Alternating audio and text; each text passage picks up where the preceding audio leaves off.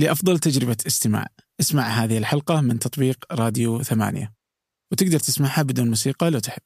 آخر حرب أعلنتها أمريكا كانت الحرب العالمية. يعني كل الحروب اللي دخلتها بعدها ما ما في إعلان رسمي للحرب. طيب القنبلة النووية دائما يذكر أن أنها بيد الرئيس وأنه يقدر يت... هذه من ضمن يعني آه، من ضمن استثناءات الطوارئ. آه، ال- في اللي اللي يسمونها الفوتبول هذه الشنطة اللي فيها شفرات إطلاق السلاح النووي هذه مع الرئيس في كل وقت. يعني في واحد ملازم لو تنتبه للرئيس في أي مكان تلقى في واحد جنبه شايل شنطة كبيرة. هذه فيها هذه اللي تطلق الصواريخ النووية. من أي مكان؟ في أي مكان يكون الرئيس فيه تكون الشنطة معه. أهلا. هذا فنجان من ثمانية وأنا عبد الرحمن أبو مالح. أمريكا هي اليوم آه، دولة تؤثر على كل دول العالم دون استثناء. ومع ذلك آه، نادرا تلقى فهم عربي لهذه الدولة. لا دراسات ولا أبحاث عن كيف تفكر هذه الدولة وكيف تصنع قراراتها. ولأن هذا مو بدوري فبخليه للمؤسسات والباحثين لكن دوري أننا نشرح الفكرة العامة لهذه الدولة للناس. أعتقد فهم أمريكا يشرح للناس كثير من الشؤون السياسية العالمية والعربية. إذا كان الرئيس الأمريكي ما يقدر يعلن إعلان حرب فمن أمر بغزو العراق؟ من سحب القوات من أفغانستان؟ هل الرئيس صاحب أعلى سلطة؟ أم أن الكونغرس هو الأعلى؟ ولا هل هي اللوبيات اللي تؤثر في صناعة القرارات والسياسات الخارجية والداخلية؟ صدر آه، قانون جاستا اللي يمنع الحصانة عن الدول الخارجية ومنعها الرئيس لكن أقر على أي حال فكيف أقر وكيف تقر مثل هذه القوانين. كيف يستطيع الرئيس التدخل في الشركات والقطاع الخاص ومنعهم من العمل مع شركات صينية؟ أو كيف يجبر الرئيس أن شركة تباع إلى أخرى بالقوة؟ تلقى أمريكان وغير أمريكان يعرفون ما لا نعرف عن تاريخنا ومجتمعنا. آه وإحنا بالكاد نعرف عنهم اللي نعرفه من الأفلام والمسلسلات وهذا ممكن على نطاق الأفراد أو الحكومات. أتذكر كتاب الغازي القصيبي أمريكا والسعودية. يقول بصيغة عامة عن الغرب أن الدول العربية ترسل سفراء إلى الغرب وهم حتى لغة الدولة لا يجيدونها، خل عنك تاريخهم وسياساتهم وآلية عملها. الحلقة هذه مع رجل لم أرى مهتما بالشأن الأمريكي الداخلي وسياساته أكثر منه. يهتم بتفاصيل أجزم أن أغلب الأمريكان غير مهتمين فيها ولا يعرفونها. العزيز أحمد الحنطي يشرح في هذه الحلقة آلية عمل الدولة الأمريكية من طقطق إلى السلام عليكم. قبل أن نبدأ شاركوني ملاحظاتكم وآراءكم آه، ونقدكم على بريد البرنامج. كذلك اقترحوا أسماء أو مواضيع تهمكم وتظنون أن التحدث عنها سيحدث فارقا في حياتنا اليومية. على بريد البرنامج فنجان at ثمانية dot com. أما الآن لنبدأ. كثير من الناس يكلموني في تويتر دكتور أحمد يا ناس ماني بدكتور والله. آه. تبي تعطيني لقب؟ أقرب لقب لي مهندس لأن أنا مهندس برمجيات. أوه أنا هذا. هذا تخصصي يعني هذا تخصصي اللي أنا درسته واللي أنا أشتغل فيه يعني أنا موظف وهذا شغلي. بس آه، آه، آخذ موضوع السياسة هذا يعني أنا درست البكالوريوس فأخذت ال political science أخذتها تخصص فرعي minor كهواية يعني رغبت الشيء ولا اكتشفت إلا في آخر semester إني أخذت مواد تكفي لل minor ف فماني متخصص اكاديميا ولا عندي لقب أكاديمي ف... إيه أدري إنك متخصص إيه، أقول حاسب. إيش نكتب؟ أقول تبي كاتب تبي باحث تبي ذا حتى اللي أنت تبي بس أنا ما. مهتم إيه، حتى أحيانا يقولون واشنطن ولا صحح لهم خلها يلا إيه، ما قلتها ولا تسألني يعني طيب وش اسمه يعني انت اليوم كم صار لك سنة من يوم انت بديت تنشر محتوى لا أنا من عن- 2016 2016 إيه. و- وبديتها بطريقة يعني غريبة لأنه أنا كان عندنا زملاء.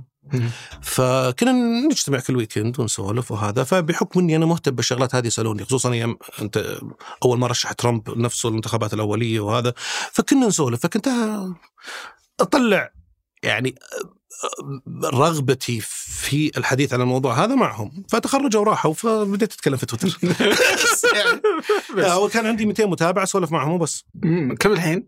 الحين أعتقد آه، يمكن 22000 مم. 21000 فتشوف إنه لأن أنت حديثك دائما عن أمريكا أمريكا آه، ما له علاقة بأي شيء ثاني إيه. يعني ما ولا آراء أنت تتكلم عن الشأن الأمريكي الداخلي آه، قديش تشوف اهتمام الناس فيه؟ والله في يعني آه اهتمام الناس درجات. يعني فيه ناس يعني ما شاء الله عليهم يعني عايش في السعودية ومتابع أدق التفاصيل. يعني لما يتناقش معك يسأل ويطرح آراء ثانية وتأخذ وتعطي معه تكون متابع أدق التفاصيل.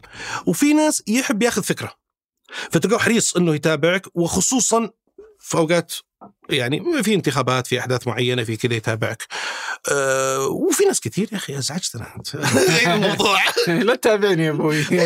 طبعا ما, ما يقولونها بالشكل هذا بس آه، يعني لما يجي واحد من يعني من معارفك ولا من شيء زي كذا فيستحي إنه ما يتابعك. آه. يقول يعني بس أنا مالي في السياسة الأمريكية. صمت ما في مشكلة ما في مشكلة. ما راح أزعل إنك ما تتابعني يعني. إيه لا لا بسيطة بس ليش يعني ربعي ما اتابعهم هذه بسيطة. لا بس إيه لا تويتر حساس والله في المواضيع. لكن لكن أصلا ليش الداعي لذي الحلقة يعني هي حلقة عن أمريكا بالدرجة الأولى أي. بس يجي في بالي إنه أمريكا مهمة جدا في الق... يعني قراراتها وشكلها وسياساتها تؤثر على سياسات العالم كله. فعلا. وعلينا وعلى كل الدول العربية. ف... فودي نفهمهم. هم دائما يفهموا إنه يدرسون لهجاتنا ويدرسون أشياء كثيرة وهذا دور الأبحاث ودور مدري لكن هنا ودي دردش ودي أفهم كيف أمريكا تشتغل. لأن كثير ما يفهمها. أتذكر قريت كتاب الغازي كانت ظهر آه، أمريكا والسعودية. إيه. مواجهة إعلامية وسياسية شيء زي كذا. فكيف كان يشرح إنه العرب ما قدروا يفهمون أصلا كيف الغرب يتحرك؟ فعلا. آه. يعني وهذا أحد الأسباب اللي خلتني يعني آخذ الموضوع بجدية أكبر. إنه أمريكا هي الدولة العظمى يعني الأكبر الأعظم. يعني يقال إنه سياسة القطب الواحد انتهت. هذا قد يكون صحيح ولكنه تبقى أمريكا هي رقم واحد بفارق كبير في التأثير على العالم وهي حليفنا الاستراتيجي الأهم. فبالتالي إحنا لازم نعرفها من جوا نعرف كيف الأمريكان يفكرون كيف يتصرفون كيف يتخذون قراراتهم. لأنه بالشكل هذا أنت تقدر يعني تقدر تستنتج وش بيسوون في المستقبل آه، وش بيصير كيف بتكون ردود فعلهم. لأنه بحكم نظامهم لأنه نظامهم يعني ديمقراطي وشفاف فعملية صنع القرار بدرجة كبيرة مكشوفة. مم. فإذا فهمتها تقدر تستنتج كيف بتكون قراراتهم. فعشان كذا دائما أنا ما ما أحاول أركز على وش الصح ولا وش الخطأ ولا وش الكويس ولا وش الشيء أنا أركز وش اللي قاعد يصير. وش الناس تقول وش الناس تفكر وش السياسيين يقولون يفكرون. هذا هو المهم. صح. وهذا هو المهم وهذه هي الحلقة إن شاء الله. طيب أنا ودي أفهم حاجات أساسية. خلينا نشرح الأساسيات. ففي في أمريكا عندهم السلطات ثلاث. بالضبط. التشريعيه والتنفيذيه والقانونية والقضائية. آه القضائية. إيه. آه فودي أعرف إذا نبدأ بال- بالتشريعية ودي أفهم أصلا وش مكونات السلطة التشريعية. طبعا السلطة التشريعية مكونة من الكونغرس الكونغرس مجلسين اللي هو مجلس الشيوخ ومجلس النواب آه، ينتخبون من قبل الولايات طبعا بالنسبة لمجلس الشيوخ كل ولاية تنتخب two senators يعني شيخين. بينما مجلس النواب على حسب عدد السكان اوه أي آه، عدد سكان الولاية هو اللي يحدد كم لها من مقعد وتعاد عملية الحساب هذه كل عشر سنوات. آه، السلطة التشريعية عندها يعني صلاح ثلاث صلاحيات رئيسية. التشريع اصدار القوانين آه، شو اسمه آه، المال.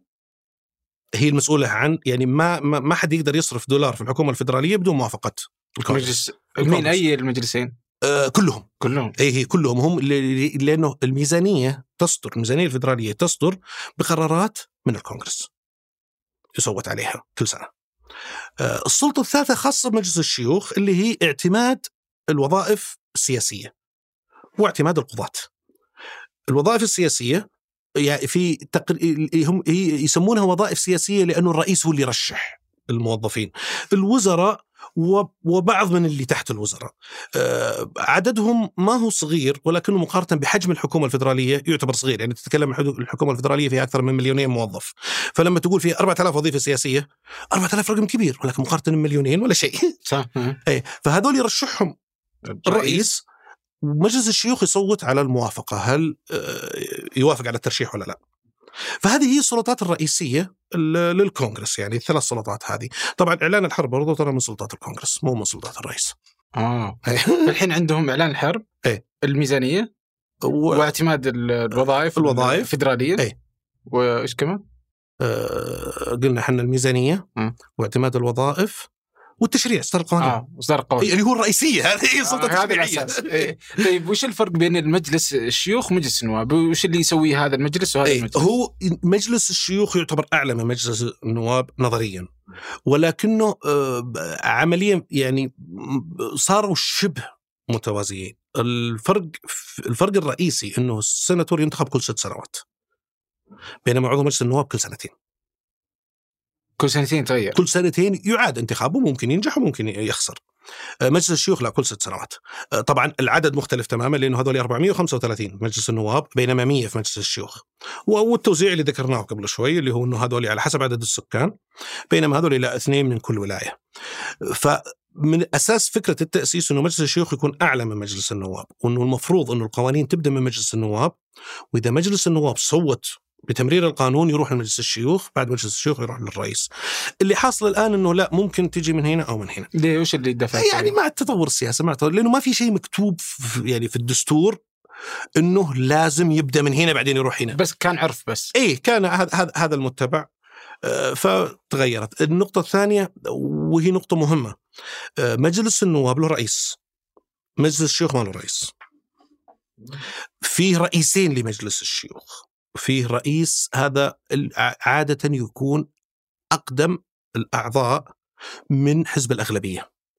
هذا رئاسته شرفية. يعني ما له سلطات فعلية. الرئيس الرسمي هو نائب الرئيس. نائب الرئيس هو رئيس مجلس الشيوخ. ولكن أيضا حتى نائب الرئيس سلطاته شكلية. آه، يعني ما يصوت. ولا يحدد طريقة عرض القوانين للتصويت. ولكنه فعليا إذا تعادلت الأصوات يكون هو الصوت المرجح نائب الرئيس. ف آه، كون المجلس في مجلس النواب لا مجلس النواب رئيس مجلس النواب اللي يعني حاليا نانسي بلوسي آه، هو اللي يحدد إيش اللي يطرح للتصويت وايش اللي ما يطرح. إذا القانون هذا ما يطرح خلاص انتهى الموضوع. نكتب من ورا السطر. إذا آه، عندها هذه السلطة. إي إي إنه ما يقدر تقدر تمنع أي شيء من طرح من التصويت. إضافة إلى إنه وإذا ما طرح التصويت أصلا ما يروح لمجلس ما يروح الشيوخ. خلاص. أصلا ما, ي... ما يتحرك ممكن يصوتون. في قوانين كثير يصوت عليها في واحد من المجلسين. والمجلس الثاني يرفض أصلا يصوت عليها. وإذا رفض لا يمكن إنه يصير له لا لا. يعني في حيل. ولكنها لا تنجح إلا في حالات محددة. يعني في ظروف معينة لازم تتوافر عشان تنجح الحيله هذه. غير كذا ما تنجح. أحيانا حتى حتى يعني حتى رئيس مجلس الشيوخ اللي هو اللي هو زعيم الأغلبية في مجلس الشيوخ له السلطة على موضوع الطرح طرح التصويت ولكنه ما هي زي مجلس النواب. يعني أقل بكثير. الشيوخ كأفراد كأعضاء في المجلس آه، سلطتهم أعلى. من أي ناحية؟ من ناحية يعني وش يسمح له يسوي وش ما يسمح له يسوي. يعني آه زعيم الأقلية في أي لجنة من من لجان مجلس الشيوخ ممكن يوقف أي مشروع في اللجنة. بينما في مجلس النواب الموضوع أصعب. لأنه الشيخ يعتبر أعلى من النائب. آه. طيب وز... آه، رئيسة مجلس رئيس مجلس النواب آه... وشلون يصير رئيس؟ ينتخب؟ ينتخب من قبل أعضاء المجلس. فهو يكون نائب أصلا؟ أي يكون نائب أصلا والقيادات الحزب داخل ترشح. المجلس آه، أكثر أكثر من منصب. يعني فيه آه، طبعا يا يكون أقلية يا يكون أغلبية بس المسميات هي نفسها. فعندك اللي هو اللي يسمونه ال- ال- ال- ال- ال caucus رئيس ال caucus اللي هو يعني هذا رقم ثلاثة. وفيه ال whip ال whip هذا اللي هو شغلته يضغط على الأعضاء عشان يصوتون زي ما الحزب يبي. شغلته يج- يجمع أصوات على أساس أنهم يعني سواء بالعصا أو بالجزرة آه. بعدين عنده سلطة ولا هو بس إي لأنه هو من قيادات الحزب، الحزب هو اللي يدعم ال- العضو، لما تيجي عندك انتخابات، لما تيجي عندك شغلات إذا إذا الحزب ما يدعمك يعني احتمال خسارتك عالي. قليل من السياسيين اللي يقدر ينجح بدون دعم الحزب. آه، بعدين يجي قائد الأغلبية أو قائد الأقلية، إذا كانت الأغلبية الأغلبية تصوت لصالح شخص يختارونه من حزبهم يكون هو اللي ال speaker of the house اللي هو المتحدث ترجمتها يعني المتحدث آه، اللي هو رئيس المجلس. ففي الحزب اللي حزب الأغلبية يكون عندهم المتحدث ويكون عندهم زعيم للأغلبية بينما حزب الأقلية يكون عندهم فقط زعيم الأقلية. فهل أقدر أستنتج إنه رئيس مجلس النواب هو أعلى واحد سلطة في الكونغرس كله؟ يعني من آه، هذا شيء غير مكتوب ولكنه من المتعارف عليه إنه ثاني أقوى رجل بعد الرئيس في أمريكا رئيس مجلس النواب. آه، وحتى في تسلسل الرئاسه يعني يقول لك لو صار شيء للرئيس يمسك مكانه نائبه. صحيح. بعد النائب رئيس مجلس النواب. هو الثالث في تسلسل آه، السلطة. إنه يصبح رئيس. يصبح رئيس. آه. و واليوم اللي هي نانسي بلوسي صح؟ بلوسي طيب الآن نفرض إنه يعني من وين يبدأ صناعة التشريع؟ من وين يبدأ صناعة القرار؟ هل هو اي صناعة القوانين تبدأ من اللجان غالبا أحد طبعا ال- المجلس فيه لجان كثيرة كل لجنة مختصة بشغلات معينة فعاده يتم الطرح إنه أحد الأعضاء يتقدم بمشروع يحاول يقنع آخرين يوقعون معه كمساندين لطرح المشروع. يروح للجنة. اللجنة ممكن تتدارسه تصوت بطرحه على المجلس. إذا اللجنة أقرت هذه اللجنة وش أصلا؟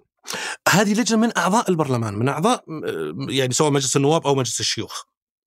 يعني عندنا لجنة الاستخبارات عندنا لجنة الميزانية عندنا لجنة التعليم طبعا أح- كثيرا تكون اللجنة لها أكثر من شغلة يعني أنا أعتقد الت- التعليم أعتقد معها العمل. فشغل اللجان هذا الناس ما تشوفه لأنه ما يكون عليه تركيز إلا للمهتمين جدا عاد بأدق التفاصيل. بعد ما ي... بعد ما تعتمده اللجنة إنه المشروع هذا قابل يعني للتصويت صوت لأنهم يسوون تصويت داخلي. إذا جت الأصوات لصالحه يروح للتصويت على واللجنه كامل كم. عددهم عادة؟ تختلف اللجان يكونون من من الحزبين نعم وعادة حزب لأنه اللي يقرر عضويات اللجان آه، حزب الأغلبية. فحزب الأغلبية يعطي عدد من المقاعد داخل كل لجنة لحزب الأقلية. فحزب الأقلية يرشح أعضاء اللجان حقينه اللي من طرفه وهذا يرشح بس الموافقة للمتحدث رسميا هو المتحدث هو اللي يحدد.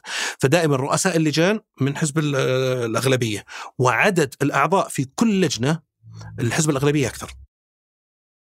وتعيينهم يتم بال شلون يعين عضو مجلس عضو لجنة؟ أي مثل ما قلت لك يرشح للمتحدث والمتحدث هو اللي يصدر القرار. آه. يحدد لأنه يعني قبل فترة تذكر طردوا آه، هذه جرين من عضوية اللجان. صوتوا على طردها وطردوها. صارت ما هي بعضوه في أي لجنة. و... ويمدي إنه اللجنه تصير كلها حزب واحد. لأن آه، يعني هذا هذا من الأعراف الغير مكتوبة. آه، آه، قد يكون في قانون تفصيلي بس ما هي موجودة في الدستور. إنه يكون لابد إنه الحزبين يكونوا ممثلين لأنه مو معقول. يعني يكون أنا عندي 200 مقعد في مجلس النواب من ال 435 وتقول لي ما تبعضوا في أي لجنة. وش نسوي؟ مو غير منطقي. يعني حتى يعني إخراج العضو من اللجان يعتبر عقاب. ويتنافسون على اللجان الأقوى والأهم. أعطني مثال لفكرة قانون مثلا. شلون بيبدأ من؟ يعني مثلا آه، فأنا عضو لجنة أقترح قانون إيه. معين؟ إيه تقترح القانون هذا يتم تدارسه وبعدين يكتب آه، يكتب مسودة. آه، بعدين المسودة هذه يصو- يصوتون عليها. بعدين تعاد كتابتها مرة ثانية. لأنه آه، اللي يصيغونها عادة يكونون يعني محامين متخصصين بحيث انها تصاغ صياغة قانونية محكمة قدر المستطاع. بعدين تروح لقيادة المجلس. لو افترضنا مجلس النواب يعني تروح لنانسي بلوسي. نانسي بلوسي تقرر أنه هذا الق- القانون بنصوت عليه في اليوم الفلاني. طبعا قبل التصويت يعطون فترة للمداولات. كل واحد ممكن من الأعضاء أي عضو في المجلس يطلب الكلمة وله آه، فترة معينة. في مجلس الشيوخ ما هم محدودين يتكلم على كيفه. في مجلس النواب عنده 15 دقيقة. بس. إيه. طيب وش اللي آه، فيه اللي هي سالفة إنه إنه يقدر يطول اللي ال filibuster. ال filibuster. ال filibuster هذه قصتها عجيبة. هذه في النواب صح؟ مو في لا الشيوخ. هذه في الشيوخ. آه. عشان كذا ال- ال- ال filibuster الفكرة إنه إنه عضو مجلس الشيوخ ما في شيء في النظام يوقفون الكلام. هناك 15 دقيقة. هناك ورئيس المجلس يقدر يوقفه. اسكت واجلس انتهى الموضوع. هذاك ما حد يقدر هذاك ما يوقفه حد يقدر يوقفه. يبتل أيوه ف- ففكره ال filibuster إنه يستمر في الكلام لين تنتهي مدة التصويت. فيسقط القانون. wow. طبعا هذا غير مطبق الحين. اللي مطبق الحين وشو مجرد ما يقول واحد من الأعضاء إنه أنا بسوي filibuster خ- يسقط القانون ما يعني. لين ما يبغون ينتظرون إنه يدري يدري إنه يقدر إيه. يسويها صح؟ إيه، لا ولأنها صعبة. لا تنسى كثير من أعضاء مجلس الشيوخ ترى شيبان يعني أعمارهم بالسبعين والثمانين. ف okay أنا لو استقعدت لك ما خليتك تسوي ال filibuster بدون ما توقف بكرة بيجي الدور علي. إيه ف ففي دعوات الحين يعني شديدة للعودة اللي يسمونه speaking filibuster إنه لا إذا بيسوي filibuster لازم يقعد ويتكلم إلين تنتهي المدة. تكلم عن أي شيء أهم شيء إنه يسولف بس. آه شو اسمه تيد كروز قبل كم سنة إيه. سوى يعني filibuster استعراضي يعني. قاعد يقرأ آه شو اسمه هذا حق الدكتور سوس؟ آه، قصص أطفال. فيعني يقول اللي هو يبي. آه. ما ما حد له علاقة فيه ويقعد يتكلم لين يخلص مدة التصويت. آه. طيب الآن ال filibuster نفسه عليه كلام إنهم يبغون يلغونه أصلا. اي هو فمن وين يبدأ إلغاء؟ إذا نبغى نفترض إنه الآن في شيء يبغون يلغونه. ال filibuster أصلا وش من وين منصوص عليه؟ منصوص عليه في التنظيم الداخلي لمجلس الشيوخ. ممتاز. فيغير بتصويت الأعضاء مجلس الشيوخ. النواب ما يقدرون يتدخلوا. لا لا هذا ما له علاقة بالنواب هذا له علاقة بمجلس الشيوخ. مجلس الشيوخ نفسهم يصوتون ويلغونه. الفيليبستر ألغي في بعض الشغلات. يعني في التعيينات هو الفكرة إنه لما إحنا قلنا إنه يستمر يتكلم ما حد يقدر يوقفه. فعليا إذا صوت 60 عضو على إنه يسكت يسكت. فعشان كذا صار الأغلبية المفروض إنها النصف زائد واحد يعني 50 ونائب الرئيس انتهى الموضوع صارت أغلبية. صح. ف بس يقول لك لا في ال- كل كل القوانين الحين تحتاج 60 صوت لأنه ال 60 هي اللي توقف ال filibuster آه، يغير يتم التصويت إنه نغير القاعدة هذه وتشالها أول مرة انشالت أول شيء في التعيينات في التعيينات الحين ما فيها filibuster خلاص. وهذول شالها الديمقراطيين أيام أوباما. لما فاز أوباما في إعادة الانتخاب في 2012 آه، وقفوا الجمهوريين كل التعيينات. كانوا أقلية وقتها ما كانوا أغلبية بس رفضوا التصويت على أي تعيين. آه، كل ما طلع تعيين سووا filibuster فكان وقتها آه، هاري ريد هو زعيم الأغلبية الديمقراطية آه، طرح موضوع تغيير ال- القانون فيما يخص التعيينات. ومررها وقدر أوباما يكمل مجلس الوزراء حقه. بدونه كان ممكن إنه ي... يقعد تقعد الوظائف شاغرة. جاء بعدها. طبعا إحنا تكلمنا عن الوظائف السياسية وفي الوظائف اللي يسمونها الكارير. الناس يعني مثلا في وزارة الخارجية عندك الوزير وبعض مساعدينه هذول وظائف سياسية اللي من تحتهم كلهم لا هذول موظفين خارجيين محترفين. اللي له 20 سنة واللي له 30 سنة في وزارة الخارجية هذول هم اللي يديرون العمل هذول يستمرون في إدارة العمل لأنه ما يتغيرون. بغض النظر عن رئيس. إيه ما يتغيرون. فالعمل ما يتعطل ولكنه ال- ال- الخطط الاستراتيجية والتوجهات العامة تتعطل لأنه ما فيه قيادات عليا. أنا برجعك ودي معلش لأن أحس جل فلبستر طلعنا. بس إيه. الآن عندنا اللجنة آه، تعرض فكرة القانون، فكرة القانون تطرح. رئيس المجلس إيه. النواب يحدد موعد للتصويت على هذا القانون. فيصوتون عليه. طبعا في إجراءات تفصيلية. يعني كم يقعد في المداولات؟ نصوت هل نتداول عليه ولا لا؟ إجراءات متعددة إلين توصل للتصويت النهائي. يا نعم يا لا. إذا صوتت أغلبية الأعضاء اللي حاضرين في المجلس نعم يمر القانون. وقتها يرسلون لمجلس الشيوخ أو إنها تكون بدأت في مجلس الشيوخ يرسلون لمجلس النواب آه، في مجلس الشيوخ عادة إذا كان القانون جاي من ال- المجلس الآخر ممكن يمر على اللجنة المعنية في المجلس وممكن لا يطرح للتصويت مباشرة. غالبا يكونون بادين في المشروع بكل المجلسين في نفس الوقت يعني القوانين الكبيرة هذول يسوون نسختهم هذول يسوون نسختهم، بعد كذا واحد من المجلسين يتبنى النسخة حقت المجلس الثاني يطرحها للتصويت عنده. لما يصوت المجلس الثاني ويمر القانون بالأغلبية يروح للرئيس. الرئيس ممكن يوقع ممكن يرفض. وإذا رفضت إذا رفض الرئيس هذا اللي يسمونه آه، الفيتو. الفيتو أيوه إذا رفض الرئيس الكونغرس قدامه خيارين الخيار الأول إنه يستسلم للامر الواقع خلاص الرئيس سوى فيتو والقانون هذا سقط okay. الخيار الثاني إنه لا يصوت لإسقاط الفيتو حق الرئيس إنه القانون يمر غصب على الرئيس هذه ما ما تمر بالأغلبية لازم ثلثين الأعضاء في مجلس الشيوخ وثلثين الأعضاء في مجلس النواب يصوتون ضد الفيتو ضد ال- الفيتو حق الرئيس إذا حدث هذا التصويت آه، يلغى ال- الفيتو ويمر القانون غصب على الرئيس. فهذا اللي حصل مثلا مع جاستا إيه. آه. جاسة بالضبط إنه أوباما يعني سوى فيتو ضده فهو كان. مشروع ل آه، كان قانون أو اي هو كان مشروع قانون قانون لي يعني آه، للعقوبات ضد الأعمال الإرهابية لأنه ال- القانون الدولي والقانون الأمريكي ينص على وجود حصانة لل- للدول الأخرى يعني لأي جهات دبلوماسية عندها حصانة من القضاء. يعني حتى لما رفعت القضية ضد السعودية آه، في موضوع 11 سبتمبر آه، المحامين رأوا إنه أسلم مسار إنك لا تقول أنا عندي حصانة ما حد يقدر يرفع قضية ضدي، فما يحتاج أصلا ننظر في التفاصيل. فرفضت القضية بناء على القانون اللي كان قائم وقتها، جاز حط استثناء إنه إذا كان عمل إرهابي على الأراضي الأمريكية لا تسقط الحصانة. والقانون هذا كان يعني قانون شعبوي. ف...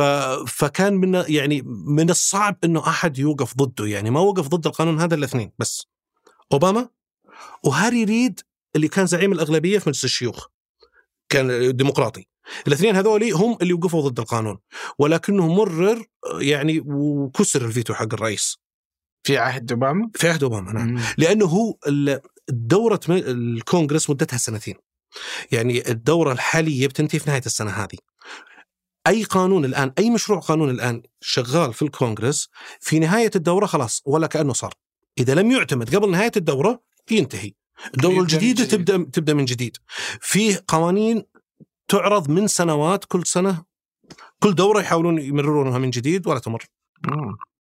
طيب من يحدد الاستراتيجيات قيادات الأحزاب قيادات الأحزاب داخل المجلس استراتيجيات الدولة؟ لا أنا أتكلم على استراتيجيات ال- القوانين التشريع مم. استراتيجيات الدولة تضعها المؤسسات مؤسسات الدولة يعني في مؤسس في عدد كبير من المؤسسات سواء كانت مؤسسات حكومية تابعة للحكومة أو مراكز أبحاث آه، كل مرشح للرئاسة يتواصل مع عدد كبير من المفكرين والباحثين يطلب منهم إنهم يعدون له دراسات في كل المواضيع فهو يدخل الرئاسة وهو عنده مختار كل الدراسات والأبحاث اللي يرى تطبيقها، إضافة إلى أنه كثيرا ما تتغير سياسة الرئيس بعد الفوز لأنه في معلومات كثير لا يطلع عليها إلا المسؤولين الحكوميين. فبعد ما يعني آه، بعد ما يصير الرئيس يطلع على كلش يطلع سواء على المعلومات أو حتى على الدراسات اللي تسويها أجهزة الدولة زي وزارة الدفاع، وزارة الخارجية، الاستخبارات هذه كلها عندها دراساتها الخاصة اللي ما حد يشوفها إلا المسؤولين الحكوميين. فلما يطلع الرئيس على الأشياء هذه كثيرا ما يغير من يعني توجهاته وآرائه بناء على المعلومات هذه. مم. طيب الآن يجي الرئيس اللي هي آه، السلطة التنفيذية نعم. وش مكونات السلطة التنفيذية؟ السلطة التنفيذية هي عبارة عن الرئيس ونائب الرئيس ومجلس الوزراء وبعدين كل كل عضو في مجلس الوزراء يرأس جهاز حكومي سواء كان وزارة أو وكالة لأن عندهم مسميات مختلفة على حسب حجم الجهاز. إضافة إلى أنه في أجهزة آه، يعني رأس الجهاز ما هو عضو في مجلس الوزراء. مثل آه، يعني ما يحضرني شيء معين الحين بس في كثير. أعتقد مثلا إذا ماني غلطان ال ATF اللي هي حقت ال- الأسلحة والتبغ آه، رئيسها أعتقد إنه ما هو عضو في مجلس الوزراء. أعضاء مجلس الوزراء 15 آه، هذول يسمونهم الكابينت ممبر. فهذول كلهم واللي تحتهم عاد تبدأ التفرعات هذه كلها تتبع للجهاز التنفيذي اللي رئيسه الأعلى رئيس الدولة. وش صلاحيات ال- السلطة التنفيذية؟ السلطة التنفيذية هي ال- هي اللي تنفذ يعني هي اللي تدير الدولة هي اللي تن- تنفذ عمل الدولة. آه، الدستور الأمريكي حط توازنات ما بين السلطات الثلاث. فيعني آه، يجي الكونغرس يصدر قانون معين. مثلا يقول القانون هذا أنه يجب المحافظة على نقاوة الهواء من التلوث. آه، تجي ال EPA اللي هي إدارة البيئة. هذه تنفذ العملية هذه. طيب كيف تنفذها؟ طيب كيف نحافظ على الهواء نقي بعيد عن التلوث؟ تحط ستاندردز إنه لازم ما يتعدى الشيء ال- يعني النوع الفلاني من التلوث لازم ما يتعدى كمية كذا المصانع اللي تشتغل في كذا لازم تسوي كذا. تفاصيل تنفيذ القانون يحطها الجهاز التنفيذي الوزارة المعنية في الجهاز التنفيذي ويطبقونها. آه، طبعا زي ما قلنا ما يقدرون يصرفون ولا دولار بدون موافقة ال- الكونغرس، الكونغرس يعتمد الميزانية. آه، السلطة التنفيذية عندها مرونة في الميزانية في داخل يعني هو مخصص للإي بي اي مثلا لا، يعني رقم عشوائي مثلا 10 مليار. يقدر يزيد هذه شوي ينقص من هذه شوي من البنود حقته ما لم ينص الكونغرس إنه الفلوس هذه مخصصة للشيء هذا فقط. هنا كذا ما يقدرون يتحركون خلاص. طيب الآن فهو يقدر ينفذ ال-. التشريعات. والقوانين الموجودة. آه يعني حسيت إن الحرب جزء من قدرة السلطة التنفيذية أو الرئيس إيه، الأمريكي. آه، لا حسب حسب الدستور الجهة الوحيدة المخولة بإعلان الحرب هي الكونغرس. طيب مو الرئيس هو آه، رئيس القوات المسلحة؟ هو هو القائد الأعلى للقوات المسلحة لكنه لا يخوض حرب إلا بموافقة الكونغرس. طبعا في آه، في استثناءات للطوارئ وهذه اللي تستخدم. ترى آخر حرب أعلنتها أمريكا كانت الحرب العالمية. يعني كل الحروب اللي دخلتها بعدها ما ما في إعلان رسمي للحرب، فكانت كلها بقرارات مؤقتة.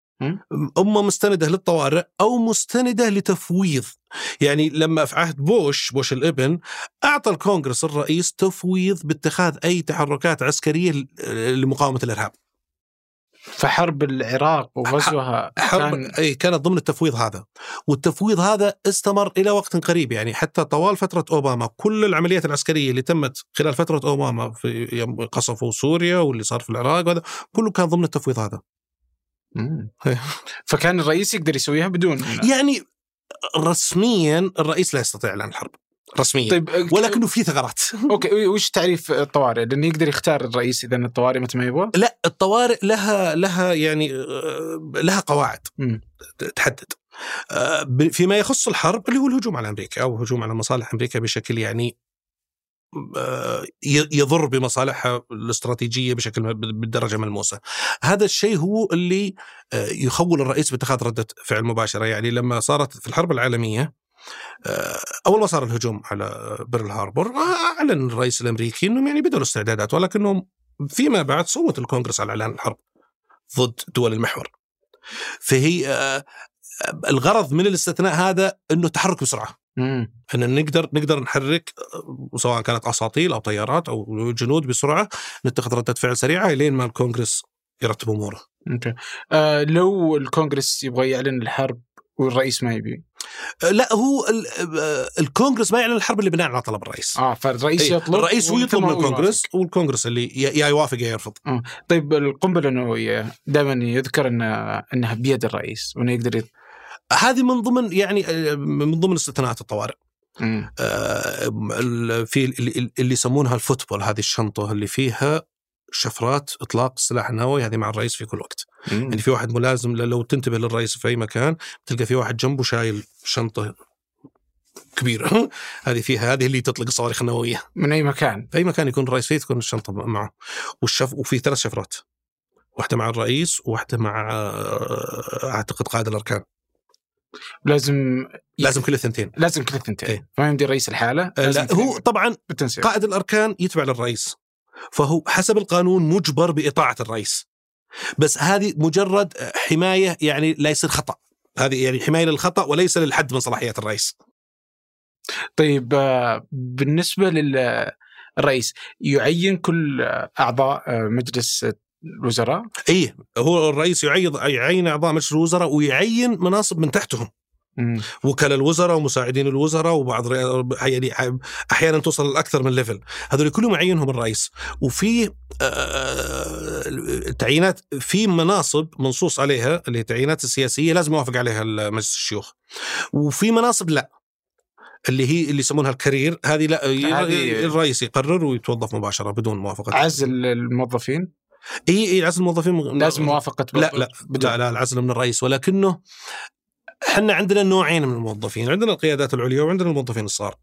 القيادات العليا الرئيس يعني يقدر يعزل أي واحد منهم. آه، الموظفين الصغار فصلهم صعب. أوه. هي يعني يقول لك في فصل الموظف من الحكومة الفدرالية هذا من أصعب الأشياء لدرجة إنهم أحيانا يكونون ما يبون الموظف يستمرون يصرفون له راتب بس عشان عشان ما يدخلون في المتاهات حقت فصله مم. طيب آه، القرارات الرئاسية وش القرارات الرئاسية؟ اللي هي اللي يسمونه هذا قرار تنفيذي مم. هذه من يعني من ضمن صلاحيات الرئيس محطوطة على أساس تعطي للرئيس مرونة آه، يتجاوز فيها الكونغرس بس في حدود لو يعني إذا تخطى في قراره سلطة التشريع يقدرون الكونغرس أو حتى أي أحد من الولايات مثلا أو أي شخص معني يمس القانون هذا بشكل أو بآخر يروح للمحكمة يقول هذا يتجاوز على سلطة الكونغرس وممكن تحكم المحكمة بإسقاط ال- قرار الرئيس. أعطني مثال على. أذكر آه، كان أوباما أصدر قرار كان له آه، فأسقط آه، في المحاكم بايدن في أزمة كورونا أصدر قرار إنه أي شركة عندهم أكثر من 100 موظف لازم يجبرون موظفينهم على التطعيم. أسقط في المحاكم. قالوا لا هذا مو من صلاحيتك هذا من صلاحية الكونغرس. طب أعطني شيء نفذ. كثير. مثل؟ كثير. يعني شو اسمه يعني خلي خليني أحاول أتذكر يعني.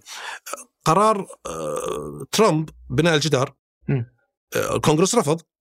فأصدر قرار تنفيذي بتحويل بعض بنود ميزانية الإنشاءات حقت الجيش لبناء أجزاء من الجدار.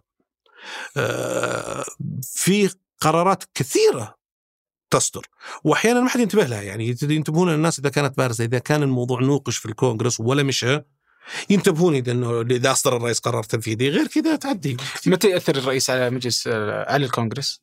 الرئيس ياثر على الكونغرس عن طريقتين، أول واحدة اللي هي الفيتو. لأنه هو اللي عنده الصلاحيه النهائيه في اعتماد القانون. الثانية عن طريق أعضاء حزبه.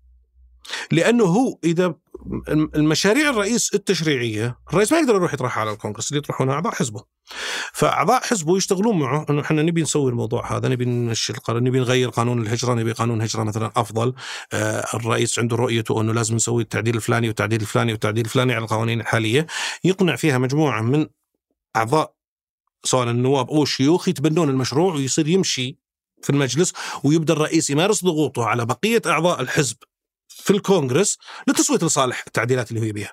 امم أوكي وهذا ما يشكل تعارض بين السلطتين؟ لا هذا يعتبر من ضمن توازن السلطات مم. لأنه في عندهم اللي يسمونه checks and balances هذه هي الفكرة آه، فكرة في الدستور إنه كل سلطة يكون لها يعني زي ما تقول آه، قدرة على إيقاف أشياء معينة عند السلطة الثانية. بحيث أن السلطات تكون متوازنة ما في سلطة معينة تطغى على أي أمر. فمثلا هنا إنه نقدر الرئيس يقدر يلغي قانون أصدر الكونغرس؟ بالفيتو. أي. الفيتو فقط عند الرئيس ولا في فيتو لا لا فقط عند الرئيس. الرئيس هو الوحيد اللي عنده فيتو. أه. طبعا في الولايات كل ولاية لها مجلس مجلسها التشريعي ولها حاكمها ولها طريقتها الخاصة الحين نجيها بس أنا يعني ودي أفهم الآن الشكل الكبير بدون أيه. فالآن عندنا طيب نائب الرئيس آه، وش صلاحياته؟ النائب الرئيس ما عنده صلاحيات رسمية باستثناء إنه يرأس مجلس الشيوخ ويصوت في حالة آه، تعادل الأصوات يكون هو الصوت المرجح. ولكن وإذا صار شيء للرئيس يتولى السلطة. هذه السلطات اللي منصوص عليها صراحة لنائب الرئيس. وهذه كلها يعني سلطات محدودة في أوقات معينة ولكنه يعتبر زي مساعد للرئيس، الرئيس عادة يسلم نائب الرئيس مجموعة من الملفات يكون نائب الرئيس هو المسؤول عنها. أوكي. طيب آه الحين آه نائب الرئيس والرئيس هذه في السلطة التنفيذية آه ويقدر نائب يقدر الرئيس تغيير نائبه؟ آه يعني آه ما هو آه ما هو بشكل مباشر آه لأنه نائب الرئيس منتخب يقدر يغيره لما تجي الانتخابات الجاية إنه أنا برشح واحد ثاني نائب رئيس معي. أوكي. ولكنه يعني إجراء عزل نائب الرئيس مشابه لإجراء عزل الرئيس. طيب العزل يعني صار كثير في فترة ترامب صار إنه عزل مرتين مرتين نعم يجي في بالي لما إذا عزل الرئيس معناته إنه بيطلع بس ما طلع فوش فكرة العزل أصلا؟ أي. هي فك فكرة العزل إنه هذه وسيلة لمعاقبة الرئيس لأنه الرئيس عنده حصانة من يعني عنده حصانة من قطاعات كثيرة من القانون الجنائي. ف المسألة تبدأ من مجلس النواب. إحنا يعني في مجلس النواب يقرر إنه يعني يصوت على عزل الرئيس. هم يسمونها impeachment إحنا نترجم كلمة impeachment لعزل. هو فعليا ما هو عزل هو توجيه تهم إذا أدين بالتهم هذه يعزل. فمجلس النواب يصوت على توجيه التهم للرئيس. إذا صوتت أغلبية مجلس النواب لصالح توجيه التهم ينتقل الموضوع لمجلس الشيوخ. مجلس الشيوخ يعقد محاكمة للرئيس. يجي رئيس المحكمة العليا هو اللي يرأس المحاكمة هذه ولكنه الرئاسة شكلية.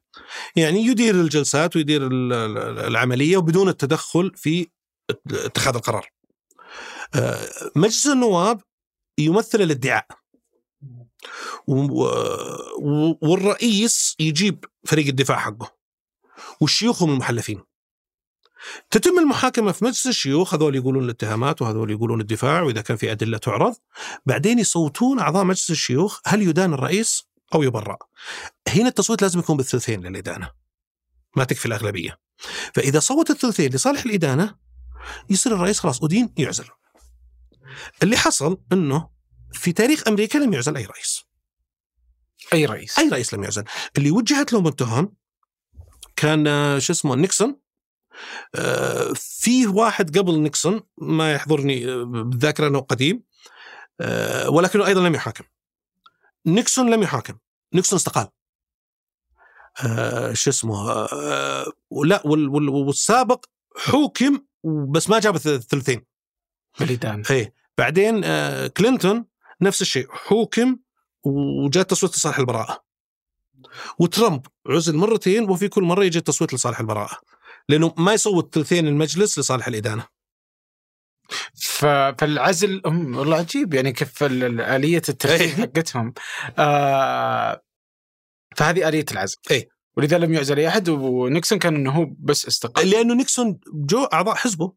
قالوا ترى سندينك مم. أنت مدان انتهى الموضوع إحنا ما راح نقدر نوقف معك ممتاز فالآن أول ما عزل جاء نائبة أو استقال جاء. نائبة رئيس وأصدر آه، عفو رئاسي نعم وش العفو الرئاسي؟ العفو الرئاسي أي مدان في أي قضية فيدرالية يحق للرئيس أنه يعفو عنه فقط الفدرالية؟ إي ما له علاقة بالولايات والعفو أنواع في نوعين مختلفات في نوع اللي عفو وكأنك لم تدن أصلا وفي نوع عفو ثاني لا إنه نكتفي بالعقوبة اللي تحققت فيما سابق وقف يعني إذا كان مسجون يطلع من السجن ما كمل مدته خلاص يعتبر أنهى.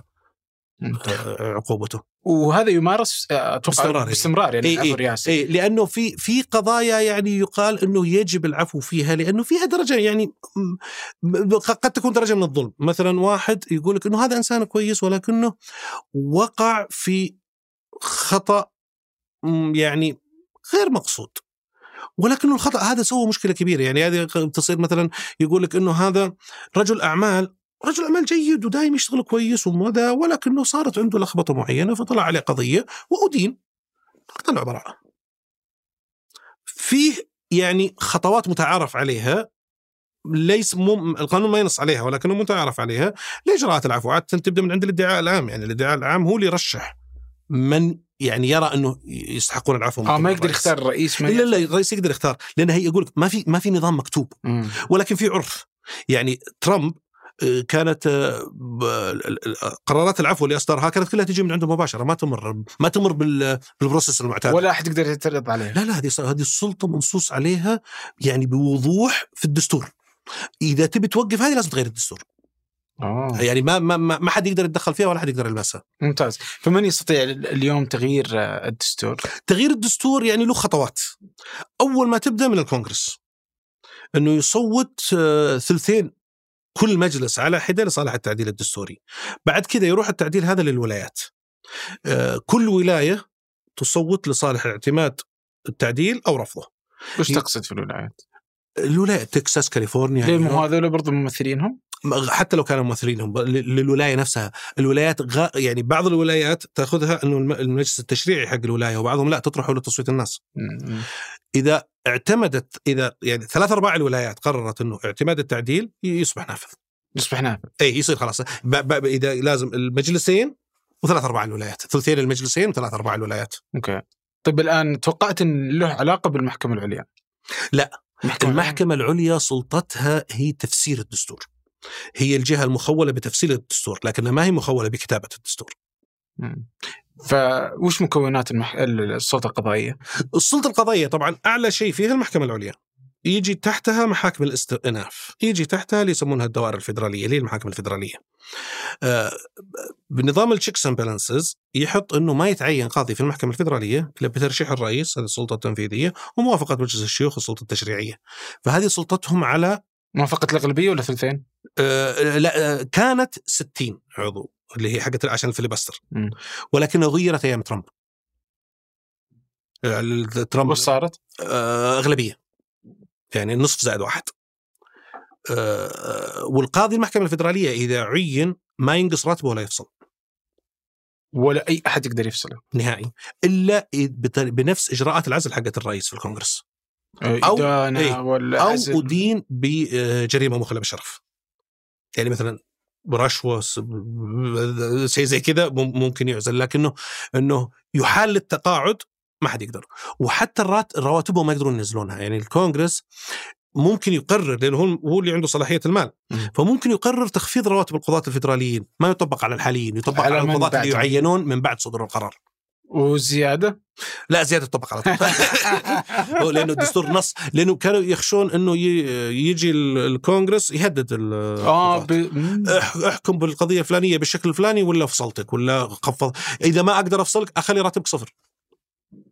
وانتهى الموضوع. هذا عمليا يعتبر فصل.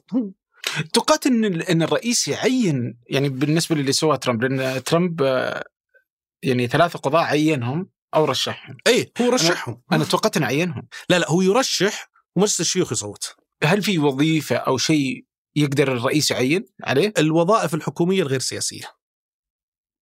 فقط هذه اللي الرئيس يقدر يعينهم. يعني في وظائف كثيرة. عند الرئيس يعني داخل البيت الأبيض من ضمن مستشارينه آه، في بعض الوظائف لازم يصوت عليها مجلس الشيوخ وبعضها لا.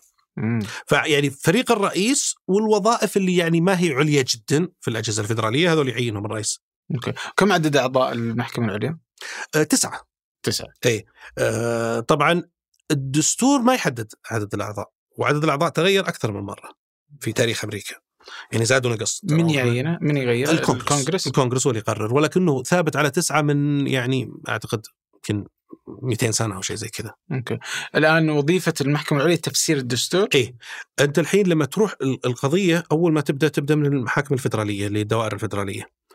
آه إذا صدر الحكم لأحد الطرفين والطرف الثاني مو براضي عن الحكم هذا. يروح للاستئناف. أمريكا مقسمة إلى مناطق. كل منطقة فيها محكمة استئناف تروح لمحكمة الاستئناف اللي تتبع لها المحكمة اللي نظرت في قضيتك. محكمة الاستئناف تنظر في القضية ما تنظر من ناحية آه، الحكم عادل ولا غير عادل تنظر هل طبقت الاجراءات بشكل صحيح أو كان فيها خلل. إذا رأت إنه الإجراءات طبقت بشكل صحيح خلاص يمشي الحكم. الحكم. إذا رأت إنه في خلل كان في تطبيق إجراءات المحكمة يخل بالقانون آه، تعاد مرة ثانية سواء لنفس المحكمة اللي حكمت فيها أو لمحكمة أخرى. لنفرض إنه المحكمة ال- محكمة الاستئناف قالت لا إنه كل شيء سليم. أنا برضو ما زلت غير مقتنع أنا مظلوم. أنا أرى إنه القانون هذا اللي حكم علي على أساسه أصلا غير صحيح. أروح المحكمه العليا. المحكمة العليا يعرض عليها آلاف القضايا كل سنة. تختار لها بحدود 200 قضية بس والباقي ترفض ترفض نظره أصلا. وتنظر للقضايا من وجهة نظر هل القانون اللي صدر بناء عليه الحكم هذا يتعارض مع الدستور أو لا يتعارض مع الدستور؟ وتصدر قرار- قرارا إذا كان يتعارض مع الدستور يلغى الحكم إذا كان لا يتعارض مع الدستور يبقى الحكم زي ما هو. طيب الآن عندنا هذه الثلاث سلطات موجودة في كل ولاية. فكل ولاية فيها سلطة تنفيذية فيها تشريعية فيها قضائية. قضائية. آه وين تتقاطع؟ وين تختلف؟ آه، متى تصبح هذا نافذ؟ متى هذا يكون أعلى من هذا؟ دائما السل... ال- القانون الفدرالي أعلى من قانون الولاية. مم. والدستور أعلى من القانون الفدرالي بس كل ولاية عندها دستور. كل ولاية عندها دستور. حنتكلم عن الدستور الفدرالي إذا إذا كان دستور الولاية يتعارض مع القانون الفدرالي القانون الفدرالي هو اللي ينفذ. القانون الفدرالي أعلى من أي شيء دستور الولاية. والدستور الفدرالي أعلى من أي شيء في أمريكا. وإعلان ال- شو اسمه إعلان الاستقلال أعلى من الدستور. أوه.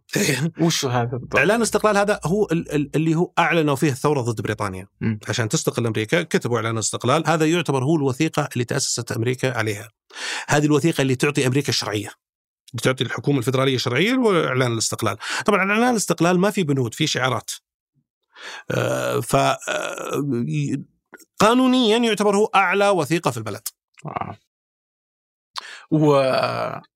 والآن عندنا ف... فأي شيء يتعارض مع الفدرالي الفدرالي يفوز على ال... إيه. على الآخر. على المحلي. طيب الآن متى يقدر الرئيس يعني وش علاقة الرئيس بحاكم الولاية؟ يعني هي آه، آه، آه، في فصل في الصلاحيات مم. يعني إحنا لما نشوف مثلا الحكومة الفدرالية فيها وزارة تعليم ولكنها ما تدير التعليم في الولايات فالولاية فيها وزارة تعليم لا خاصة فيها. وزارة تعليم خاصة فيها. والمقاط يعني وتحت وزارة التعليم في اللي هي المناطق التعليمية اللي هي school districts فالتراتبية school district هي اللي فعليا تدير كل شيء الحكومة الفدرالية تحط توجهات ومشاريع وتغري الولايات بتبني التوجهات والمشاريع هذه عن طريق okay إذا سويت كذا أنا أعطيك دعم وإذا ما سويت ما راح أعطيك آه، وزارة التربية حقت الولاية لا لها سلطة لإصدار القوانين ويعني تجبر ال- المناطق التعليمية ولكن آه، تترك كثير من التفاصيل تملأها المناطق التعليمية. طيب متى يكون آه، العكس آه، إنه تقدر الولاية تحمي نفسها من التأثير الفدرالي؟ على حسب على حسب ما تقرر المحكمة العليا إنه هذا ما هو دستوري. لأنه لما أسست أمريكا لما قعدوا يتباحثون لكتابة الدستور كان عندهم مجموعة هواجس خايفين منها. أحد الهواجس هذه كان تسلط الحكومة الفدراليه على الولايات. آه، كانوا يعني حتى يقولون ما نبي نستبدل ملك بملك. لانهم هم ثاروا على الملك الإنجليزي يقولون ما نبي الرئيس يصير ملك بدل الملك الإنجليزي فوضع يعني وضع بنود في الدستور تحمي الولايات تعطي الولايات يعني سلطات ما تقدر تتدخل فيها الحكومة الفدراليه. هنا لو جاء قانون فدرالي يتدخل هذه تقدر الولاية تروح للمحكمة العليا تقول هذا القانون غير دستوري لأنه يتدخل في صلاحياتي. فتقوم المحكمة العليا تسقطه وصارت كثير يعني. طيب ومتى آه، القضايا تنتهي بالمحكمة العليا الخاصة بالولاية؟ ومتى تطلع من المحكمة العليا للمحكمه في الفدرالية؟ اي في اختصاصات يعني ال- المحاكم الفدرالية خاصة بالقضايا اللي تحت القانون الفدرالي يعني لما لو جيت أنا مثلا ما بيقول أنا يعني لو واحد كسر بيتك وسرق منه. هنا المسؤول ال- القانون ال- المحلي قانون الولاية ويحاكم في محاكم الولاية. لكن لو سرقت بريدك القانون الفدرالي لأنه البريد محمي بالقانون الفدرالي. ففي جزئيات قليلة وليست كثيرة. في يعني بالذات في القانون الجنائي تتبع لل- لل- للمحاكم الفدرالية ويطبق عليها القانون الفدرالي، البقية كلها لمحاكم الولاية والقانون يختلف من ولاية لولاية. طيب الآن آه، فيه مطالبات يعني قبل شهر في أحد ظهر أعضاء المجلس ال- آه، التشريعي في تكساس ولايتك. كان يطالب إنه تكساس انها تنفصل عن أمريكا تنفصل عن الاتحاد الأمريكي والظاهر حتى برضو أيام ترامب إنه جت فكرة إنه كاليفورنيا تنفصل عن آه، برضو الاتحاد الأمريكي فما مدى قدرتهم أصلا وإذا كانت هذه ال... هذا كله يعني كلام فاضي. أوه ما يعني الأمر قانونيا. حسم في الحرب الأهلية. لأنه الحرب الأهلية كانوا ولايات الجنوب اعلنت الانفصال. فحسم قانونيا إنه لا ما يحق لكم الانفصال وقامت الحرب وانتصر الشمال على الجنوب ورجعت أمريكا زي ما هي. فلو في يعني في الدستور ينص إنه ما يحق للولاية الانسحاب إلا في حالة في حالات معينة ذاكر من عرضهم الثورة الشعبية. طبعا ليش وضع البند هذا في الدستور؟ لأنه أمريكا كلها استقلت من بريطانيا بثورة شعبية. فيقول لك اللي يعني انت تستقل من بريطانيا بثورة شعبية والولايه ما تستقل منك بثورة شعبية. فحطت يعني على أساس إنه يكون المسار القانوني متسق. ولكنه فعليا هناك يعني إقرار وهناك أحكام قضائية من المحكمة العليا تنص إنه ما يحق لأي ولاية إنها تنسحب. هذا واحد. اثنين ما هو من مصلحة أي ولاية إنها تنسحب. يعني أنت لما تتكلم على ولاية زي كاليفورنيا أو زي تكساس هذه كلها ولايات غنية جدا ضخمة جدا وقوية جدا. لو انسحبت تحولت إلى أشياء صغيرة. لأنه كاليفورنيا على إيش عايشة؟ عايشة على استقطاب المواهب من بقية الولايات وتسويق منتجاتها على بقية الولايات، نفس الأمر ينطبق على تكساس وعلى نيويورك وعلى فلوريدا. لما تعزلهم فقد قدرته على استقطاب المواهب وفقد الأسواق اللي هو يسوق فيها. مم. فما ما راح ما راح يكون بنفس درجة النجاح الحالية. إضافة إلى انه الأمريكان مهما يعني مهما جعجعوا ترى عندهم ولاء وطني عالي. عندهم ولاء لأمريكا بشكل عام. فمع دعوات الانفصال هذه تطلع كل كم سنة؟ على حسب مين اللي عنده الأغلبية ومن اللي في البيت الأبيض فتطلع يا في تكساس يا في كاليفورنيا يا في نيويورك. هذه دائما الثلاث ولايات اللي تطلع فيها. ولكنها مجرد جعجعة ما راح يصير منها شيء. طيب لما نتكلم اليوم يعني واضح تعقيد السلطات الثلاثة سواء على آه بينها في, في الولايات أو حتى في آه، على المستوى الفدرالي والتعقيد كيف إنه ممكن من يصدر القوانين وكيف تطلع القوانين وبعدين آه، الرئيس والسلطة التنفيذية والمحكمة العليا. فودي أفهم كيف أصلا أمريكا تقدر إنها تسن رؤيتها يعني كيف ممكن إنهم يمشون في طريق واحد. إذا القوانين تطلع من مكان بعدين الرئيس يمكن ما يبغاها أو يمكن القوانين لا تتسق مع فكرة الرئيس عشان يقدر ينفذ فكيف ممكن تشتغل أمريكا؟ فكيف جالسين يحلونها داخليا؟ أي أي هم هم يعني آه، هم طريقة أمريكا هي اللي هو القرار الجماعي. القرار ما يمشي إلا بالأغلبية. والأغلبية هذه سواء كانت ممثلة في الولايات أو في أعضاء الكونغرس أو في أعضاء السلطات. وهذا هذا يعني الأسلوب اللي اتبعوه هو أسلوب ناجح. يعني رغم وجود كل التعقيدات هذه والمشاكل هذه إلا انه أسلوب ناجح بدليل أنه أمريكا يعني سيطرت على العالم. ولكنه أيضا له عيوبه. يعني كل كل كل كل أسلوب وله عيوبه. والمركزية لها عيوبها ولا مركزية لها عيوبها. فهم يرون أنه الميزات أكثر من العيوب. والنظام ناجح والتجربة ناجحة فلا تعطلها خلها ماشيه زي ما هي. طيب من يحدد مثلا السياسات؟ إذا افترضنا زي السياسات الخارجية، هل هي من صلاحيات الرئيس ولا من صلاحيات الكونغرس؟ السياسات الخارجية يعني الرئيس أكثر من الكونغرس، طبعا. في لجان في الكونغرس، المعاهدات الدولية كلها لازم يعتمدها الكونغرس، آه، في في يعني في مجلس النواب في مجلس الشيوخ في لجنة الشؤون الخارجية. يراجعون أي شيء يسويه الرئيس أو جهازه التنفيذي في الأمور اللي متعلقة بال... يعني بالسياسة الدولية آه، ولكنها السلطة الأكبر للرئيس. والرئيس عادة يعتمد على اللي, اللي يسمونهم ال career employees اللي هم اللي يشتغلون في الحكومة الفدرالية على فترات طويلة لتطبيق التوجهات الاستراتيجية لأمريكا قد يعني قد يغير بعض الرؤساء بعض التوجهات ولكنها بشكل عام في استمرارية عالية رغم تغير الرئيس. طيب آه يعني اليوم لما أي أحد يعني يفهم يعني يقرأ عن أمريكا أو بس يعني عنده فكرة أمريكا في في في ذهنه يعرف إنها الدولة تعرف إيش تبغى تسوي لو في 2050 إيه. وفقا للي فهمته حتى الآن انه لا يمكن انها تعرف تبغى لا لا هم عندهم هم عندهم خطط استراتيجية وعندهم من يضع وين الخطط الاستراتيجيه؟ مؤسسات الدولة، مؤسسات الدولة من الأجهزة الفدراليه ومن مراكز الأبحاث ومن المستشارين يعني اللي شغالين مع الدولة باستمرار هم اللي يحطون التوجهات هذه اللي تطبقها أمريكا، ولكن الرؤساء يأثرون. يعني الرئيس ممكن يسرع بعض التوجهات أو يبطئ توجهات أخرى. إنه يعني يحرف اهتمام أمريكا باتجاه معين ويبعد اتجاه ثاني. ولكنه ما يموت لأنها خطة استراتيجية طويلة المدى. آه، إلا إذا قررت قرر الرئيس مع هذه المؤسسات إنه لا الخطة هذه ثبت فشلها ولازم نتخلى عنها خلاص. من من يحدد هذه؟ من يعتمد هذه الخطط الاستراتيجية؟ القرار النهائي للرئيس. ولكن الرئيس يعتمد على دراسات المؤسسات اللي تضع الخطط هذه. والرئيس الرئيس عنده سبع مناصب يعني. وش آه طبعا يمكن لا تحضرني الذاكرة الآن كلها ولكنها اللي هي رئيس الجهاز التنفيذي القائد الأعلى للقوات المسلحة وما شابه يعني. فلذلك هو صاحب أعلى سلطة في أمريكا. آه ويستطيع إيقاف أي شيء. ولكنه الرئيس مشكلته الكبرى هي إعادة الانتخاب. فبالتالي في الأمور اللي تهم الناخبين يراعيهم أكثر. السياسة الخارجية ما تهم الناخبين كثير. فلذلك تكون دائما ماشية بشكل مستقر مع تعاقب الرؤساء الاختلافات تكون محدودة يعني 10 20% بس. وش أكثر الأشياء اللي تهم الناخبين؟ آه الاقتصاد. الاقتصاد والوظائف هذه أهم شيء عند الناخبين. يتبعها عاد اهتمامات كل فئة ولها اهتمامها. بس الاقتصاد هو اللي مشترك بين أكبر عدد من الناخبين. آه يعني عندنا قضايا ثقافية تهم قطاع كبير.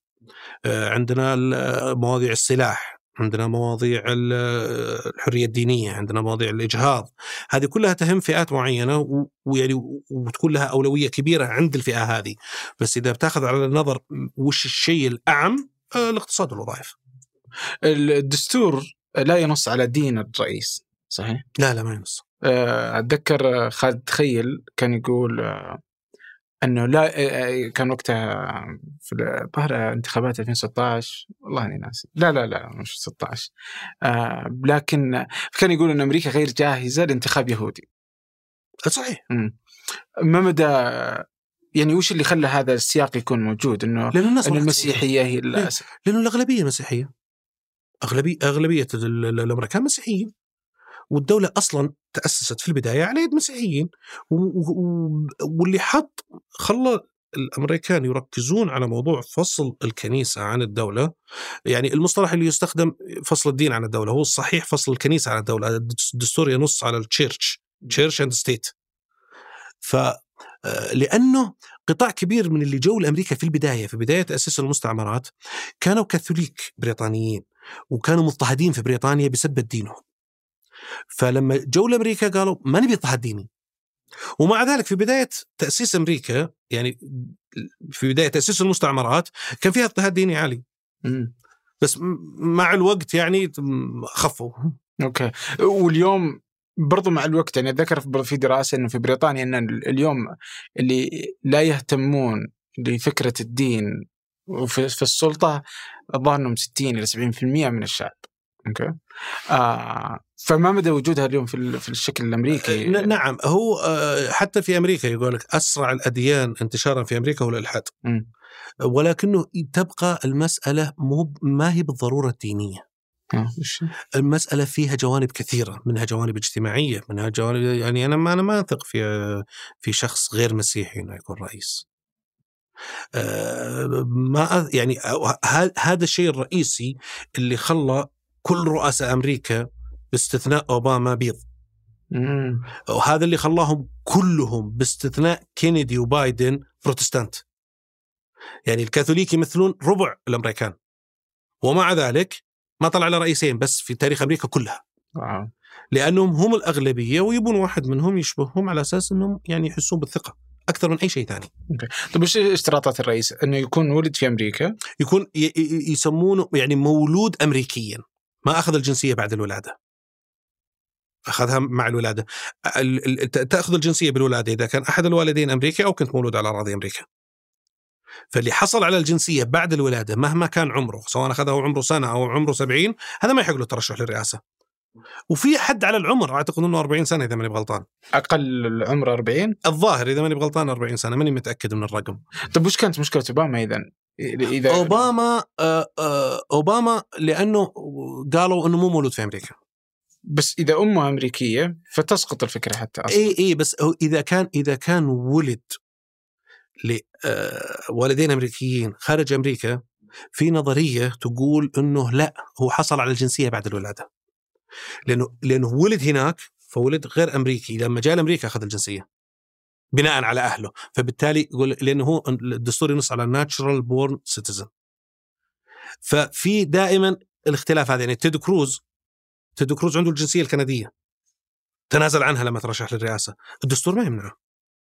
إنه يترشح وهو عنده الجنسية الكندية. ولكنه يعني منعا للجدل. فقضية أوباما كانت جدلية أكثر مما هي قانونية. فقال طيب تطلع لنا شهادة ميلادك إنك فعلا مولود في أمريكا. مم.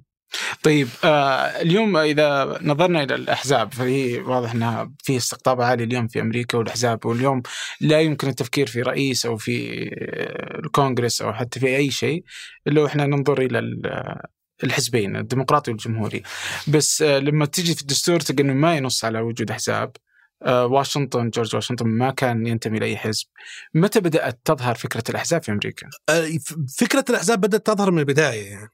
ولكنه فعلا إحنا يعني ذكرنا أنه المؤتمر اللي كتب فيه الدستور استمر أشهر.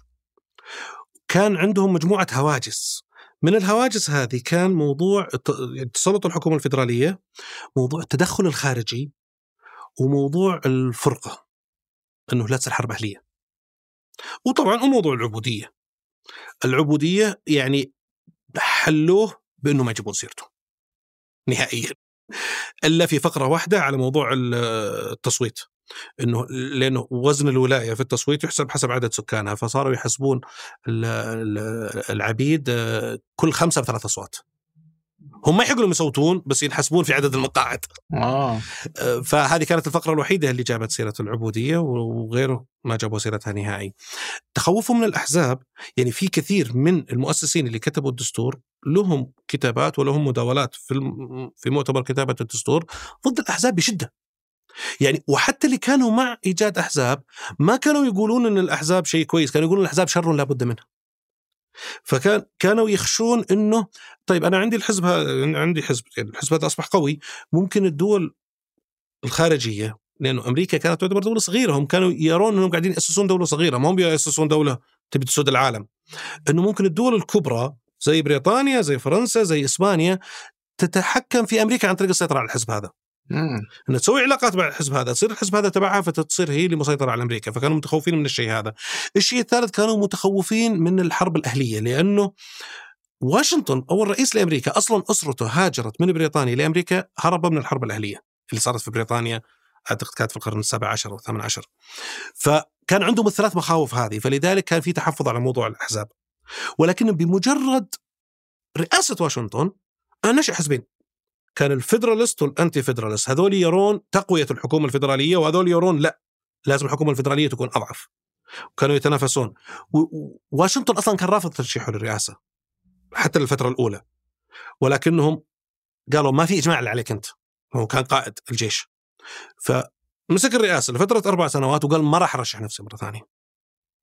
فرجعوا وضغطوا عليه إلا انه نبغاك فترة ثانية. فجلس فترة ثانية لأنه كان يخشى من حدوث حرب بين الفدراليست والانتي فدراليست آه. فمع الوقت أصبحت الأحزاب أقوى وأقوى وتغيرت الأحزاب. يعني طول عمر أمريكا فيها حزبين رئيسيات. ولكن الأحزاب هذه تغيرت. ما استقرت الأحزاب يعني بمسمياتها الحالية وتنظيماتها الحالية إلا يمكن 1850 اللي هي الجمهورية والديمقراطيه اي صار في الحزب الجمهوري والحزب الديمقراطي. بس ما عمر أمريكا كان عندها أكثر من حزبين. آه, آه، حاكمين. أي يكون أحيانا يعني يوجد أحزاب صغيرة. لكن حزب كبير يعني قادر على الحصول على أغلبية أو على الرئاسة كانوا دائما حزبين و وهو كان تشكل آه، منطقي لأن وصلوا إلى شكله الجمهوري إيه والديمقراطي. إيه. وحتى ترى الحزب الجمهوري والحزب الديمقراطي اللي تشكلوا في 1850 م. من 1850 إلى اليوم تغيرت توجهاتهم كثير. يعني في في مبادئ كانت عند هذول اخذوها هذول وفي أشياء اخذوها هذول يعني لم تكن بشكل اللي هو الحين اللي هو يمين الوسط ويسار الوسط. حاليا يعني الجمهوري يمين الوسط والديمقراطية يسار الوسط. وش نقصد في اليمين واليسار في السياق الأمريكي؟ آه طبعا هي تسمية يمين ويسار يعني من محافظ إلى ليبرالي. آه بس آه بعض الناس فعلا يخلط. لما تقول له يسار وأنت تتكلم عن أمريكا يعني يروح للشيوعية مثلا. لا هذا مو هو كل كل دولة فيها طيف معين يبدأ من طرف إلى الطرف الثاني آه، عادة يحسب الوسط في وسط الطيف هذا مهما كان توزعهم واللي عليه أكثر ليبراليه يعتبر يسار واللي أكثر محافظة يعتبر يمين. آه، الحزبين هذول ما كانوا بالشكل هذا إنه هذا حزب المحافظين وهذا حزب الليبراليين. يعني ما بدأت تظهر يعني هذا التقسيم بشكل واضح إلا في القرن العشرين يعني من 1965 بدأت يعني بدأت تتزايد تتزايد تتزايد إلين اليوم صار فصل تام خلاص. طيب آه، لو تلاحظ آه، مثلا في وقت لينكولن آه، إنه كانوا الجمهوريين هم اللي كانوا مع تحرير المستعبدين. اي كانوا هو الحزب الليبرالي. كانوا الحزب الليبرالي. واليوم 90% من السود هم اللي صوتوا في آخر انتخابات مع الحزب الديمقراطي. بالضبط. الجمهوريين يعني تاريخيا كان فيه ليبراليين في كل الحزبين وفي محافظين في كل الحزبين. ولكن في تلك الفترة كانوا الليبراليين في الحزب الجمهوري أكثر والمحافظين في الحزب الديمقراطي أكثر. لذلك حتى بعد الحرب الأهلية استمر الحزب الديمقراطي هو حزب الجنوب. كانوا الجنوبيين كلهم ديمقراطيين. آه. تكساس إلى التسعينات وهي ديمقراطية ترى. ولكنه صار الشفت بدأ في 1965 لما أصدر الحزب الديمقراطي برئاسة ليندون جونسون آه، اعتمدوا قانون آه، شو يسمونه؟ أشهد أن لا إله إلا الله آه، المساواة الحقوق المدنية قانون الحقوق المدنية. اعتمد القانون هذا هذا كان أكبر خطوة في اتجاه الليبرالية اخذتها اخذها الحزب الديمقراطي. بعدها بدأوا يتبنون أكثر يعني في السبعينات لما ترشح شو اسمه كارتر. كارتر كان يعني متدين كان محافظ.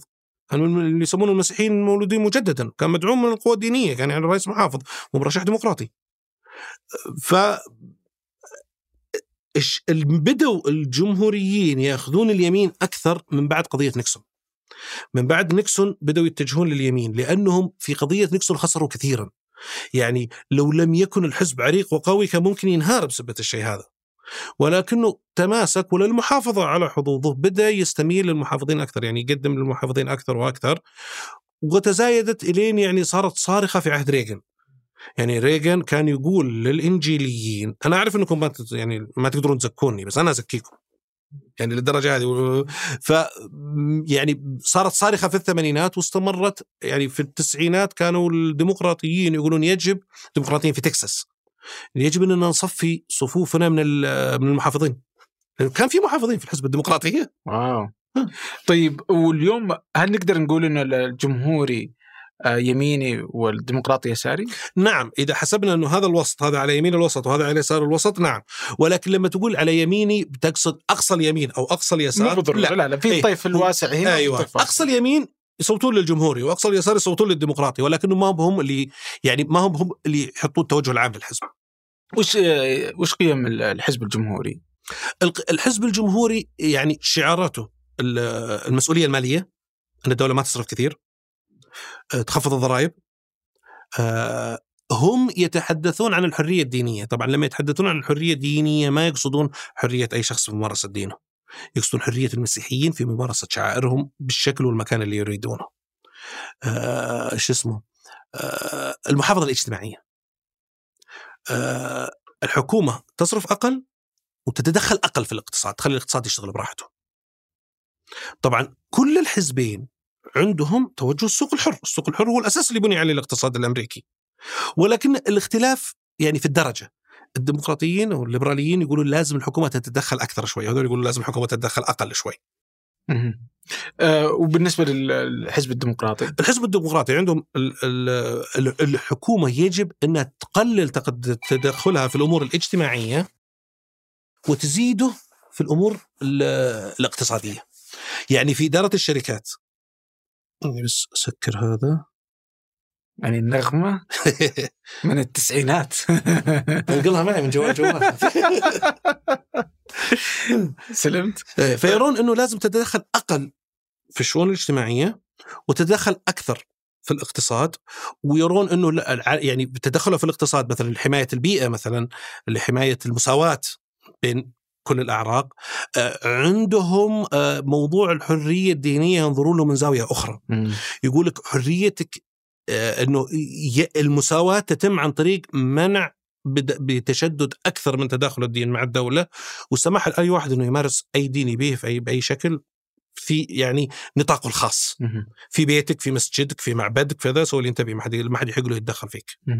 طيب إذا جينا نشوف آخر أربع حروب خاضتها أمريكا تجد أن رؤسائهم كانوا آه، جمهوريين فهل نقدر نقول انه الجمهوريين يميلون إلى الحروب أكثر؟ الجمهوريين آه، يعني الصقور في الجمهوريين أكثر من الصقور في الديمقراطيين وش قصدك بالصقور؟ هم دائما يقسمون السياسيين إلى صقور وحمائم.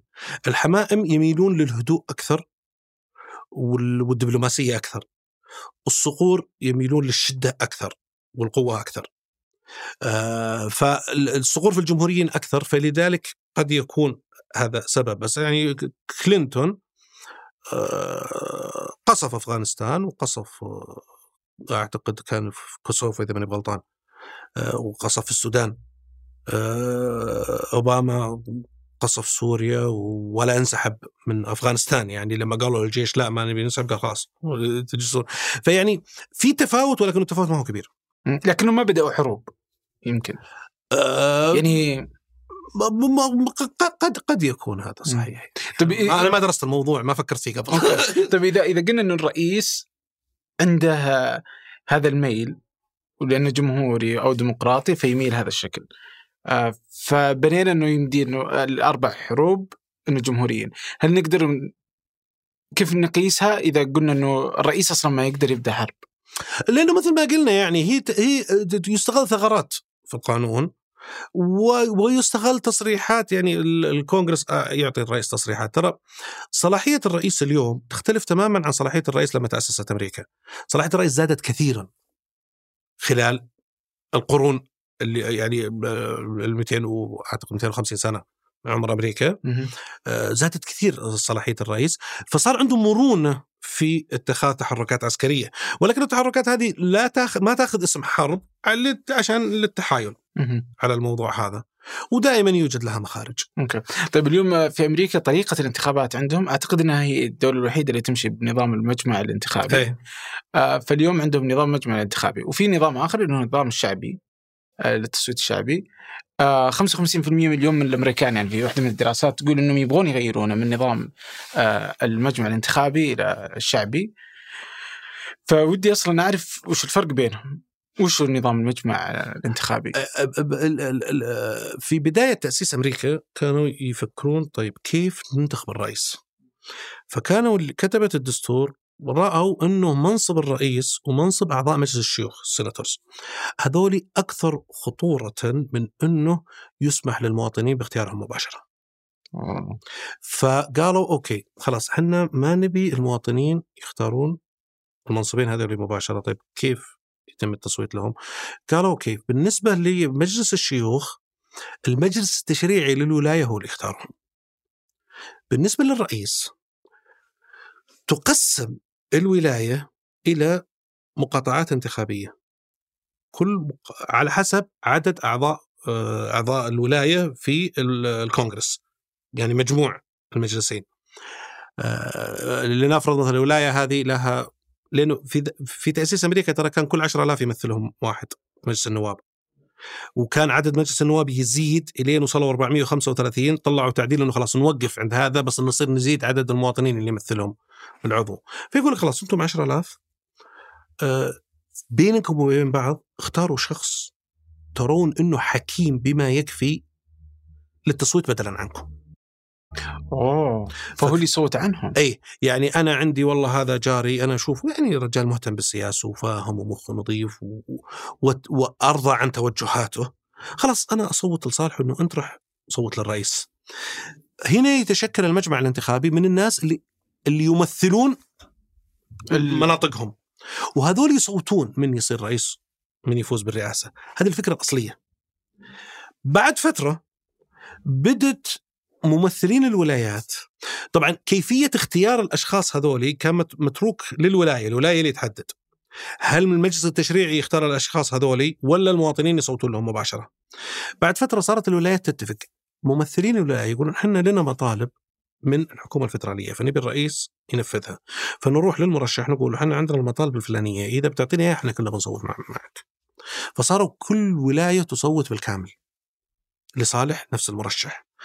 وصارت اعتراضات على الموضوع هذا يعني كان بعض الآباء المؤسسين قالوا هذا مخالفة للدستور. يجب أن يمنع أعضاء شو اسمه ال- المجمع الانتخابي من التصويت بشكل جماعي للولاية. ولكنه ما مشى الموضوع واستمروا بالشكل هذا لفترة. بعد فترة قرر إنه لا طيب نبي نسوي تصويت شعبي. في بداية القرن العشرين صدر تعديل دستوري خلى السناتورز ينتخبون من المواطنين مباشرة. قال طيب والرئاسة؟ نبي المواطنين ينتخبون الرئاسة.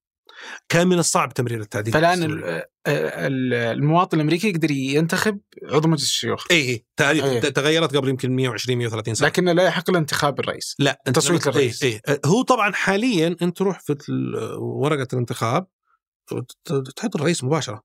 مم. تختار الرئيس مباشرة. بس ما لها قيمة. إيه لا هم وش يسوون؟ أنت ال- الحزب عنده الديليجيتس حقينه اللي هم يمثلونه في الولاية. كل حزب من الحزبين مجهزهم هذول جاهزين هذول حقيني وهذول حقيني. فلما يفوز الرئيس باكثر أصوات في الولاية يصيرون هذول هم اللي يروحون يصوتون عن الولاية. إذا فاز الحزب الثاني يروحون ممثلينهم يصوتون عن الولاية. كنوع من التحايل على الدستور الحالي لإعطاء المواطنين حق التصويت المباشر. ولكنه هذا أوجد خلل لأنه ممكن يكون مثلا عندك ولايتين لنفرض الولاية الأولى هذه فيها 10 مليون. ناخب وعندهم 10 مقاعد. أنا فزت ب 9 مليون وانت فزت بمليون. أنا آخذ الحين العشر مقاعد هذه. في الولاية الثانية أنا فزت ب 4 مليون ونص وانت فزت ب 5 مليون ونص. انت أخذت الولاية هذه. صرت أنا وياك كلنا عندنا 10 مقاعد. بينما أنا فعليا فايز ب 13 مليون صوت وانت ما جبت إلا 6 مليون. مم. هذا الخلل اللي موجود في النظام الحالي. اللي الفائز يأخذ كل شيء يخليك مجرد ما تأخذ صوت زيادة في الولاية أخذت كل مقاعدها سواء أخذت صوت واحد زيادة ولا أخذت كل ال- الناخبين ما تفرق. يعني زي اللي حصل يعني هيلاري كانت بالعدد الناخبين المصوتين لها أكثر من ترامب بس من ترامب هو اللي فاز. إيه، من 96 إلى اليوم ما فاز الجمهوريين بأغلبية الأصوات إلا مرة واحدة بس. مع مين؟ آه ال- إعادة انتخاب بوش. آه بوش الإبن؟ أتوقع الحرب أجل إي بسبب هي وقالوا بسبب سبة الحرب و- وأحداث سبتمبر يعني سوت التفاف كبير حول الرئيس.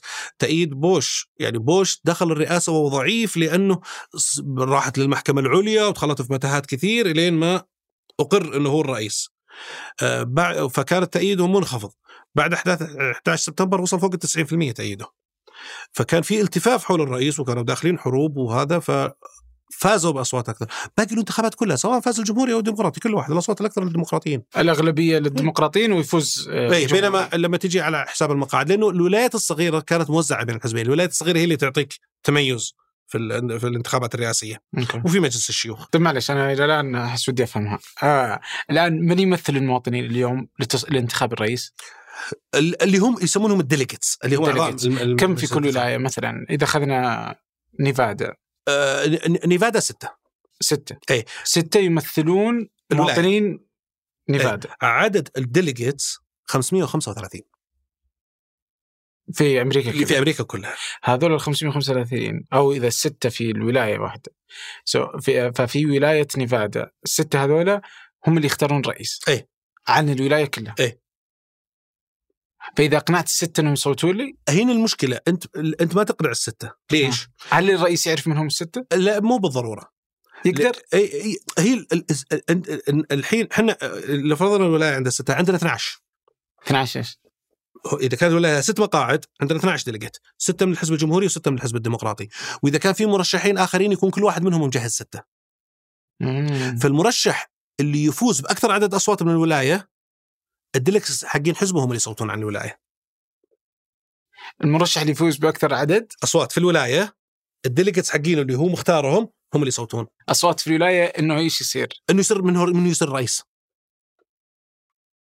يعني لما نجي في تكساس؟ إيه؟ اي لما نجي في تكساس مثلا. في تكساس كانت في الانتخابات الأخيرة عندنا آه، بايدن ضد ترامب. حلو. بايدن عنده delegates بعدد مقاعد تكساس.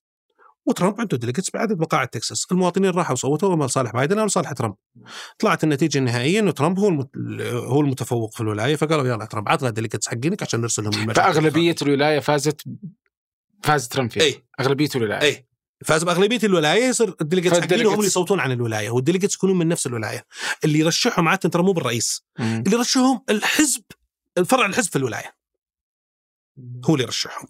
وأنا اللي أخت... آه فما عاد صار المواطن هو اللي يختار يعني اي هو ف... يعني هو يعني نظريا آه المواطن ما يختار. بس فعليا لا المواطن يختار لأنه بناء على تصويت المواطن يحدد من من هو ال delegate ممكن ال delegate يغير رأيه. يكون مرشح عن طريق الحزب الجمهوري. طبعا ال delegates عادة يجون من الناس اللي شغالين جوا الحزب فتره طويلة. يعني معروفين. ومع ذلك لما انتخب ترامب في delegates آه، رفضوا يصوتون. في delegate جمهوريين رفضوا يصوتون له. واو. أي. طيب هو إذا أنا أنا أبغاك تصوت له. أنا مواطن أي في ناس يعني- رفضوا. يعني آه. يسمونه unfaithful يعني. كم كم يمثل عادة ال delegate الواحد آه، نسبة عدد مواطنين تقريبا؟ بحدود مليون تقريبا. لا أقل لأنه عندنا اللي هي تختلف الحسبة بسبة مجلس الشيوخ. آه، لأنه إحنا عندنا يعني سكان أمريكا 350 مليون وعندنا 535 delegate قسمها ويطلع لك آه، كل لا، واحد والله. عجيب والله. بس انه تختلف كثير ترى يعني الولايات الصغيرة يعني نتكلم عن وايومينج وايومينج سكانها 700 ألف. آه، عندها ثلاثة. 700 ألف يمثلهم ثلاثة. كاليفورنيا سكانها آه، أعتقد 50 مليون يمثلهم 55 ففي فروقات كبيرة بسبة لأنه آه، مجلس الشيوخ. لأنه إذا كان الولاية لها عضو واحد في مجلس النواب هذا delegate اثنين في مجلس الشيوخ صار ثلاثة. آه، ال- ال- الولايات الصغيرة يصير عندها عدد سكانها أقل من الحد الأدنى للتمثيل في مجلس النواب. بس لازم يعطونها عضو على الأقل. طيب واللي ما عندهم أعضاء آه، زي DC؟ DC لها وضع خاص. DC معطاة عدد مقاعد يساوي أقل ولاية قالوا اللي تاخذوا أقل ولاية آه، تاخذوا DC فعندها ثلاثة آه، بورتوريكو ما عندها لأنها مي بولاية فقط الولايات اللي يصوتون على الرئيس. طيب ومن يمثلهم في التصويت على الرئيس؟ ولا ما يقدرون يصوتوا على ما؟ ما, ما, ما صوتهم لا يحسب كلهم الثنتين؟ لا دي سي دي عندهم سي؟ ثلاثة دي سي لهم ثلاثة إيه. آه. بينما بورتوريكو بورتوريكو ما- لأنها ما هي ولاية ما لهم ما لهم صوت ما لهم صوت. للرئيس. لكنهم يخضعون للقانون الفدرالي إيه. الأمريكي إيه. عجيب لو تحولوا لولاية ذيك الساعة يصير لهم أوكي وفي مطالبات إنها تتحول برضو إيه، للولاية في- لأنها ديمقراطية أكثر في في في شد وجذب كبير في الموضوع أنا ودي أعرف الحين طيب آه، التصويت الشعبي وش وشلون بيكون شكله؟ التصويت الشعبي يحسب إجمالي الأصوات مم. كل ولاية لما تعلن النتائج تعلن صوت عندي كذا كذا للمرشح هذا وهذا المرشح لأن عاده يكون في ثلاث أربع مرشحين بس غالبية الأصوات تروح للمرشح الحزب الجمهوري والديمقراطي ففي ناس تجمع الأرقام وتطلع لك النتيجة إنه هذا مجموع اللي صوتوا لصالح هذا وهذا مجموع اللي صوتوا لصالح هذا. آه، اليوم فيه آه، تحول إلى إنهم يبغون يطالبون بتغيير من نظام آه، مجمع انتخابي إلى شعبي في مطالبات ولكنه احتمال نجاحها يعني ضعيف جدا ليش؟ لأنه أنت عشان تسوي هذه عندك واحد من خيارين الطريقة اللي تخطر للذهن مباشرة تعديل الدستور تعديل الدستور مستحيل يمر ليه؟ لأنه مستحيل تلقى تأييد عدد كافي لتغيير نظام المجمع الانتخابي لأنه الأحزاب مستفيدة من النظام الحالي بالذات الحزب الجمهوري يعني الحزب إيه. الجمهوري يقول لك في آخر ثمان انتخابات ما جاب تصويت شعبي إلا مرة واحدة وكانت بعد حرب أنا أغير نظام يعني غيرت النظام خلاص صار مستحيل آه، يفوز رئيس من عندي بس إذا صار أغلبية آه، الشيوخ والنواب آه، ديمقراطيين فيقدرون يمشون القانون ولا؟ لازم ثلاث ارباع الولايات ثلثين متى صارت ثلثين أعضاء من الكونغرس من نفس الحزب؟ اظنها ما كنت صارت أبد. في صعبه حتى حتى حتى الديمقراطيين الديمقراطيين رغم إنهم يعني متضررين من النظام الحالي إلا إنهم يتخ... يعني يتخوفون من التغيير. ليش؟ لأنه أنت عندك لما تيجي الانتخابات الرئاسية عندك 10 ولايات 12 ولاية هي ال swing states هي اللي يصير عليها الصرف وعليها التركيز وعندهم عاد دراسات وخبراء وناس تعرف كيف تشتغل في الولاية هذه. تجي فجأة تحوسني تقول لي لازم أروح أسوي في تكساس. مشكلة يا أخي. ولا في كاليفورنيا. ما مصاريف زيادة وشغل زيادة وحوسة زيادة. لا خلنا على اللي نعرفه أحسن. طيب. من يأثر على الآخر الناخب ولا ال- ال- المنتخب؟ آه، الطريق ذو اتجاهين. يعني كل الاثنين يأثرون على بعض. لأنه عادة السياسي وش يسوي؟ الم- المرشح يشوف الناخبين وش يبون ياخذها ويحسن فيها أو يضيف عليها من وجهة نظره بعدين يرجع يحاول يبيعها على الناخبين مرة ثانية. انتخبوني عشان أسوي كذا فالأساس جاي من الناخبين ولكنه مع اضافات السياسي واحيانا السياسي يحاول يقنع الناخبين بتوجهات جديدة. إذا نجح صوتوا له إذا ما نجح خسر في الانتخابات. طيب إذا جينا ناخذ قضايا كثيرة ودي أعرف كيف أصلا صارت تحولت من قضية إلى أنها قانون أو من قضية فعلا تعتقد أنها تهم الشارع إلى أنها ما قدروا إنهم يسنون عليها قانون. فمثلا زي ال ال ال ال الأسلحة. يعني رؤساء يعني أوباما وأتوقع بايدن إنهم مع آه تقنين السلاح أمريكا متضررة جدا يعني آه، في يعني القتل يعني فهم الظاهر من أكثر الدول في العالم آه، اللي تحصل فيها حوادث قتل بالسلاح. ومع ذلك ما قدروا إنهم يسنوا قانون لتقنين السلاح مو لمنعه حتى فقط لتقنينه. الإشكالية هنا تيجي من آه، ال- اللي يسمونهم ناخبي القضية الواحدة. هذول النوع من الناخبين يهتم بشيء واحد بس ما يصوت إلا بناء عليه. وهذول أكثرهم تلقاهم يا مهتمين بقضيه السلاح يا بقضية الإجهاض. فالحزب الجمهوري قرر في فترة من الفترات إنه الناخبين القضية الواحدة هذول أنا لازم أستقطبهم لأنه ما يكلفوني شيء. أنا لما أرضيك بموضوع السلاح.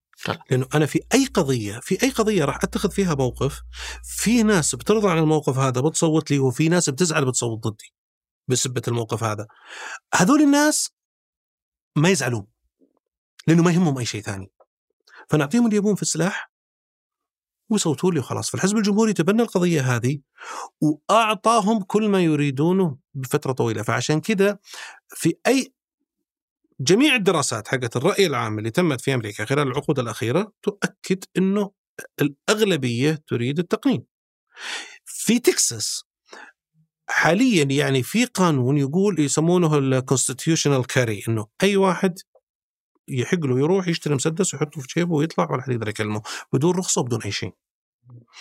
آه 80% من ال- ال Texans ضد الشيء هذا. يقول لك لا لابد من بعض القوانين لابد من بعض التنظيمات آه، بس آه، لأنه الأقلية اللي تبي كل شيء مفتوح آه، يعني لها ثقلها وما تراعي أي شيء ثاني فصاروا يحققون أصوات. يعني لما يجي أنا مثلا أنا ممكن أكون ضد موضوع إطلاق الأسلحة. أرى إنه لابد إنه من التقنين.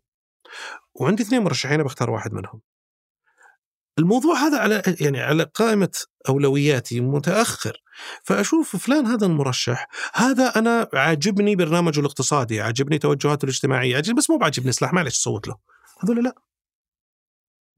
معي موضوع سلاح أصوت له مو معي ما أصوت له فتلقاني فتلقى المعارضين لإطلاق حق شو اسمه شراء وتداول الأسلحة تداول وحمل الأسلحة آه، يصوتون لصالح مرشحين ضد توجههم في الموضوع هذا لأنه عندهم اشياء ثانية أهم. آه، فهذا اللي مخلي الموضوع هذا ياخذ زخم كبير رغم الأغلبية ورغم الحكومات المتعاقبة ورغم كل شيء إلا أنه من 30 سنة أول قانون يصدر فيه تحجيم للموضوع هذا اللي صدر قبل كم شهر. اللي هو؟ يعني القانون صدر بعد بعد حادثة المدرسة اللي صارت في يوفالدي في تكساس. آه، يعني القانون ما لم يعني ما سوى اللي يبونه اللي المطالبين بالتقنين ولكنه خطأ خطوة في الاتجاه هذا. يعني مثلا في اللي عندهم اللي يسمونها ال red flag laws، ال red flag laws إنه يكون في قانون عند الولاية إذا الشخص هذا عنده سلاح وظهر ما يثير الشبهة فيه إنه مثلا عنده خلل نفسي أو عصبي أو عنده مشكلة معينة يحق للولاية تسحب تصريحه حمل السلاح. آه هذا في مطالبات إنه يفرض القانون هذا. القانون اللي صدر ما يفرض الشيء هذا ولكنه يشجع الولايات عن طريق تقديم تمويل. أنت إذا اصدرت القانون هذا أنا بتحمل تكلفة تطبيقه. أوكي. و... و... بس هذا بالنسبة للأسلحة. إيه الإجهاض الإجهاض نفس الفكرة. م. الإجهاض عندك طبعا في تفاوت في رؤية الناس لموضوع الإجهاض يعني في من يرى إنه لابد إنه يكون حق مطلق تماما للمرأة وفي من يرى لابد إنه لا آه، نحط يعني بعض الاشتراطات مثلا إنه بعد في الثلث الأخير من الحمل يمنع الإجهاض أو بعد الأسبوع ال 15 يمنع الإجهاض. بعض وبعضهم يرى لا لابد إنه يكون التشديد أكثر إنه يمنع الإجهاض تماما إلا باستثناءات معينة.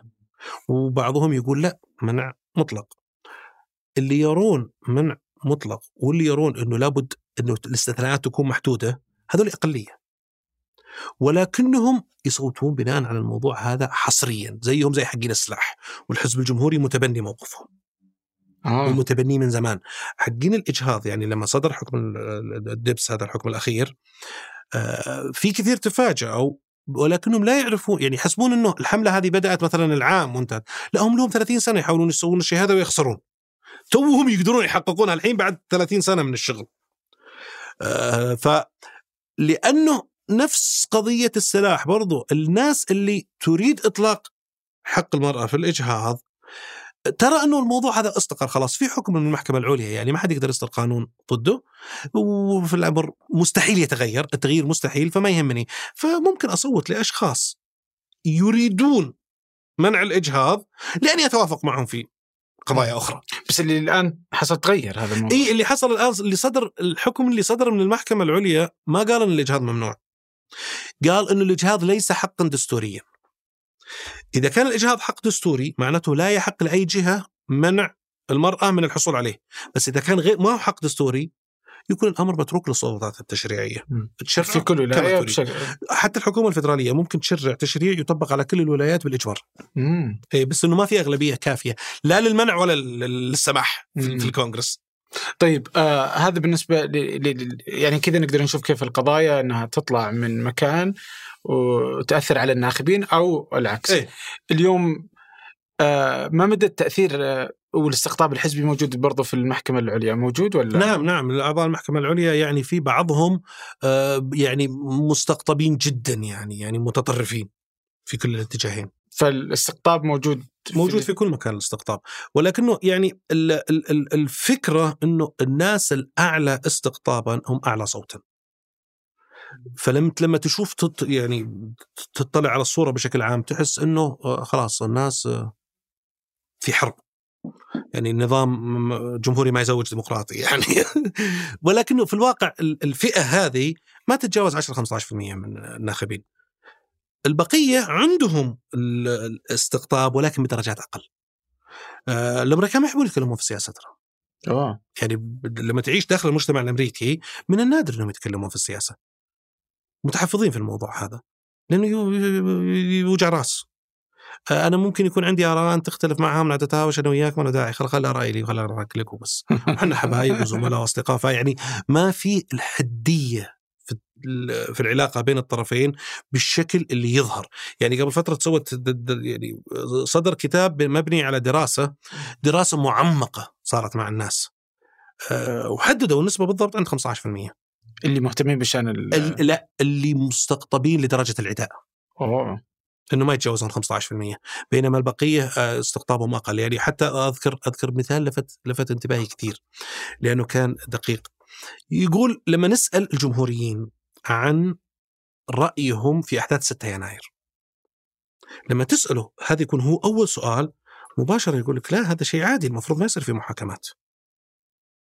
بس لا تدخل معه المدخل هذا ادخل معه مدخل الكلام عن الشغب. ابد من حياة السود مهمة. لما تبدأ من حيث السود مهمة هذه جريمة وهذا تخريب والناس هذول المفروض يعاقبون. طيب والكونغرس؟ اي صح حتى هذول لازم يتعاقبون. آه. ففي في, في فيها نظرية دفاعية.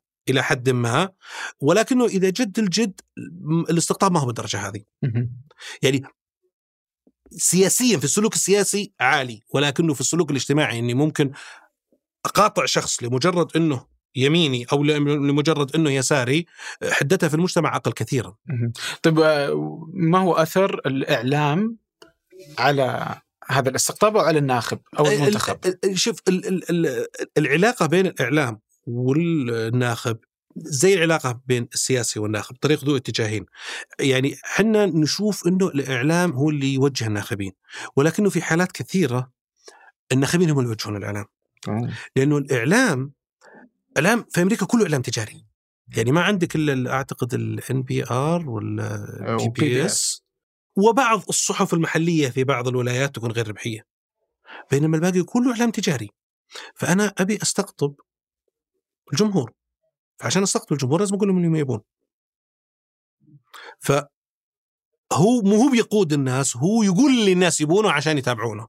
طبعا بدرجة ما مو هو بنسبة 100% أه نتذكر يعني عندنا سابقا ما كان في إلا Fox News هي اليمينية من القنوات الإخبارية المتخصصة. طلعت قناتين إخباريات جدد اللي هي أه أمريكا 1 و Newsmax لما جت قضية انتخابات 2020 في فترة من الفترات Fox News حاولت تنسحب شوي من تأييد اطروحات ترامب.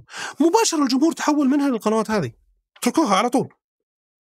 فهي مي هي اللي توجههم. هي تقول لهم اللي هم يبونه عشان يتابعونها. ونفس الكلام ينطبق على ال CNN وعلى ال MSNBC سواء يعني في الوسط وفي اليسار. فكثيرا من توجهات الإعلام هي أصلا انعكاس لتوجهات الفئة اللي الإعلام هذا يخاطبها أكثر مما هي انهم هم يقودون الفئة هذه. في تأثير ولكنه ما هو بالشكل يعني ما هو 100% يعني يمكن 20% بس. أوكي. طيب آه، ما مدى تأثير آه، الدول الخارجية على الناخب؟ آه، ضعيف. ضعيف؟ اي يعني حتى الأمريكان اللي من أصول غير أمريكية ولائهم عالي لأمريكا. يهمه مصالح دولته الأم خصوصا إذا كان يعني مهاجر من الجيل الأول يعني هو اللي مهاجر تلقاه غالبا يهمه مصالح دولته الأم بدرجة أو بأخرى ولكنهم الغالبية ما هو 100% طبعا ولكن الغالبية آه لا ولاهم لأمريكا أولا يعني. ما ما عنده ولاءات خارجية. هل في أي قانون يمنع تدخل السلطة آه على التجارة؟ أه السلطة بأي من أشكال السلطات أي أي في إي القانون يسمح يعني يسمح للسلطة بالتدخل في التجارة في حدود معينة. يعني مثلا عندك قانون اللي هو التنافسية منع الاحتكار. هذا يسمح للسلطة أنها تتدخل وتتدخل في اشياء كثير. مثلا لما تجي شركتين بيندمجون ممكن الحكومة تقول لا ما يحق لكم الاندماج لأنه هذا بيقلل الخيارات أمام الزبون. أه بتجي مثلا حماية البيئة. السلطة تتدخل من الباب هذا. أه يعني لها مداخل معينة ولكنه ليس مطلق. الأساس إنه السوق حر. طيب كيف نقدر نفسر اللي صار مع ترامب واجبار تيك توك على أي واحدة من الشركات إنها تشتريها الامريكيين لأنه تيك توك ما هي شركة أمريكية. مم. تيك توك شركة صينية. فقال لك تبي تشتغل في السوق الأمريكي لازم يكون المالك أمريكي. أوكي. لأنه أنت قاعد تأخذ معلومات حيوية من داخل أمريكا. وهذا شيء غير مريح لنا من ناحية أمنية. فبالتالي لابد انه يكون مالك الشركة أمريكي ولكنه لأنه هذا لا يستند على أساس قانوني قوي ما تمت العملية. إيه طب والعكس آه جوجل وآبل ومنع الشركات الأمريكية من العمل في الصين. هذا اللي منعتهم الصين مو بأمريكا. لا لا أمريكا. الصين هي اللي منعتهم. أمريكا ممنوع من أي شركة أمريكية إنها تشغل في أي جهاز صيني. آه، أو توقع لا، هواوي. هي هواوي. هواوي لأنه هذا هذا جانب أمني. وترى ما كان اجبار للشركات ترى كان اخ- اختيار. اختيار؟ اي يعني الحكومة طلبت من الشركات الشيء هذا والشركات استجابت. مو بإجبار. اي أعتقد إنه صدر قرار يعني بجزئيات معينة ولكنه آه، في النهاية أنت تابع للحكومة الأمريكية الاشياء الأمنية. يعني الحكومة لا تتدخل كثيرا بعلاقتك مع زبونك داخل أمريكا. لكن لما تكون خارج أمريكا يكون فيه درجة من درجات التدخل لأسباب أمنية لأنه أنت لما تدخل في موضوع الأمن الوطني آه، طبعا هي تختلف الترجمة بين أمن وطني أو أمن قومي اللي هي national security لما توصل الموضوع هذا ترفع كثير من المحظورات يعني في أشياء في حدود كثيرة تكسر للأمن مهم. آه، وهذه تكون بسلطة أي السلطة ال- ال- الحكومة الفدرالية اللي هو السلطة التنفيذية؟ التنفيذية نعم السلطة مهم. التنفيذية آه، السلطة التشريعية يعني قد تصدر قوانين يعني السلطة التنفيذية ليش تقدر تتدخل بحجة الأمن؟ لأنه في قوانين صادرة من الكونغرس تقول الكلام هذا. فهو المرجعية الأصلية التشريع اللي صدر من الكونغرس ولكنه التنفيذ المستمر عن طريق الحكومة الفدراليه اللي هو عن آسف عن طريق إيه الحكومة الفدراليه الجهاز التنفيذي. هم اللي يطبقون الشيء هذا. وجوجل ترى تقدر ببساطة تحول تسجيلها من أمريكا لأي دولة ثانية ولا تطبق. آه. ولكنها ما تبي. مصلحتها في البقاء في أمريكا. بس إنه يعني آثار استغرابي اللي هو سالفة قدرة الحكومة على التدخل في الشأن الخاص في أمريكا. ال- ال- ال- ال- إنك لما توصل عند الأمن. يصير في استثناءات دائما في كل مكان في الدنيا. و- وأمريكا من أقل الدول استثناء لموضوع الأمن. يعني أذكر قبل فترة صارت قضية كان فيه قضية في المحكمة قضية جنائية. ففي جوال آيفون فيه الدليل موجود جواه فال FBI ما هو قادر يفتح الجوال فطلب من ابل قال لا تفتحون لي إياه. بس شيل ال limit. حق ثلاث محاولات أعتقد أو عشر محاولات ويقفل. أبغى أشيل ال limit هذا خليني أحاول براحتي وأنا بفتحه. رفضت. وطلع كلام كبير إنه يعني لابد إنه يتم إجبارهم ولا بد قالوا عشان تجبرهم لازم تصدر قانون جديد. ما صدر القانون والموضوع كتم عليه يبدو إنه أبل سووها من تحت لتحت بس آه. اللي طلع عضو من الكونغرس على فكرة قال يعني ليش ليش الضجة يعني من تحت لتحت نسوي امورنا خلاص طيب آه اليوم ودي أعرف آه في جانب اللي هو آه في في جانب التدخلات علاقات الدول الخارجية أو حتى في علاقة الشركات بما إنه فتحنا سالفة جوجل وآبل وغيرها دائما هذه تثار ويثار معها سالفة آه اللي هي اللوبيات إيه. فإنه كل أحد قادر على التأثير وفي ناس تعتقد إنه هذه ال- المكان المؤثر والأساسي لكل ما يطلع اليوم على السطح سواء من قوانين ولا من تشريعات ولا من قرارات وغيرها. ف وش أصلا هذه اللوبيات؟ اللوبيات هي عبارة عن آه، شركات متخصصة في المجال هذا آه، يتم الاستعانة فيها من قبل أصحاب المصالح لتبرير مصالحهم. طبعا هذه تعتبر بالنسبة عند الأمريكان ترى سلوك يعني طبيعي. ما يعتبرونه خلل أو مشكلة، هم يرون إنه قد يكون يعني نفوذ الأثرياء أكثر من اللازم. ولكنه الفكرة الأساسية إنك أنت النظام الديمقراطي المفروض إنه يحقق مصلحة أكبر عدد من الناس، طيب الناس كيف تحقق مصلحة مصالحها؟ عن طريق اللوبينج. فهذه الشركات تحاول إنها تحقق تحاول إنها تستميل أعضاء الكونغرس إنهم يصدرون قوانين توافق اللي هم يبونه أو يوقفون إصدار قوانين تعارض اللي هم يبونه عن طريق العلاقه يعني الربط مع اعضاء الكونغرس وعن طريق التبرعات مم. يعني أنا أتبرع لحملتك الانتخابية بس لازم تسوي لي اللي أنا وهذه شكلها الاعتباري تكون شركة؟ في شركات متخصصة في بعض الشركات الكبرى لا أنا عندي موظفين أنا جايب اللوبينج حقيني موظفهم عندي يشتغلون عندي ويسوون ال lobbying حقي وبعض الشركات لا تتعاقد في شركات متخصصة في ال lobbying تروح تتعاقد معها وهم يسوون لهم آه، ال lobbying وغالبية اللي يشتغلون في شركات ال lobbying أعضاء سابقين في الكونغرس سواء كان عضو منتخب أو كان موظف مع أحد الأعضاء المنتخبين. وهذه الشركات آه، وضعها دستوري؟ اي هي قانوني تماما الشيء الوحيد اللي فيه مشكلة إنه ما يتعاقدون مع غير أمريكي. ال lobbying بس للأمريكان. غير الأمريكان لأنه غير الأمريكي ممنوع إنه يتبرع للحملات الانتخابية هذه تعتبر جريمة. فبالتالي ما يقدر يضغط على أعضاء الكونغرس عن طريق التبرعات إنه سوي لي كذا وأتبرع لك. تبرع الحملة الانتخابية. ال- ال- الدول الأخرى ما تقدر تسوي الشيء هذا. ولكنها تقدر تتعاقد مع شركات علاقات عامة بحيث أن الشركات هذه تحاول تسويق رؤية الدولة هذه وتحقيق مصالحها هذا يعتبر قانوني ونظامي ولكنه القانون ينص أنه الشركة اللي توقع عقد من هذا النوع لازم بد أنها تروح تسجله عند وزارة الخارجية يسمونه وكيل أجنبي أنك أنت وكيل للدولة الفلانية لازم يكون مسجل وفي ناس حوكموا وصدرت عليهم عقوبات لأنهم وقعوا اتفاقيات من هذا النوع وما سجلوها. ومتى نشأت فكرة اللوبيات على السياق الأمريكي؟ من زمان؟ هي قديمة قديمة الفكرة يعني ومرت بمراحل كثيرة. فهي ما ما, ما هي شيء طارئ. موجودة من زمان وموجودة في كل الدول ترى مو بس في أمريكا يعني كل كل الديمقراطيات فيها لوبيات. ممكن. بس لأنه أمريكا هي الأكبر وهي اللي عليها تركيز العالم فكل شيء فيها مهما كان صغير يكون بارز. يعني لو نتكلم على مثلا قضية زواج الشواذ لما صدر الحكم أيام أوباما الناس كانت تتخيل إنه هذا يعني قمة التوجه قم- قمة الاتجاه هذا فعليا أمريكا من آخر الدول اللي قررت ال- السماح بزواج الشواذ من ضمن الدول اللي تسمح يعني كان تعتبر اذا اذا إذا اعتبرنا إنه هذا تقدم تعتبر أمريكا متأخرة إيه فهي آخر اي هي آخره بس لأنه هي التركيز عليها وكل شيء يحدث فيها يعني يضخم فكثير من الناس يعتقد إنه هذا الشيء موجود فقط في أمريكا ولا موجود في كل الديمقراطيات وش أشهر اللوبيات الموجودة اليوم في أمريكا؟ أشهر اللوبيات عندك اللوبي الإسرائيلي. واللوبي السلاح اللي هو يعني تمثله ال NRA عندك لوبي شركات الأدوية عندك لوبي شركات التقنية عندك لوبي شركات البترول. هذه يمكن هي أشهر اللوبيات واللوبي الشادين هذه يمكن أشهر اللوبيات وأكبرها وفي كثير. طيب لما تقول اللوبي الإسرائيلي وبرضه أحيانا يقولون اللوبي الإيراني آه لما يجي في سياق إنه اللوبي العربي والسعودي غير نافذ. أي. وشلون في لوبيات خارجية إذا. أنا أقول لك اللوبي الإسرائيلي مكون من أمريكان وليس من إسرائيليين. أمريكان يهود. أمريكان يهود يشتغلون بأموال أمريكية وليس بأموال يهودية يعني ما يأخذون شيء من إسرائيل. ولكنه هدفهم دعم إسرائيل. في الثقافة ال- ال- الأمريكية في تأييد كبير لإسرائيل أصلا من عند المواطنين.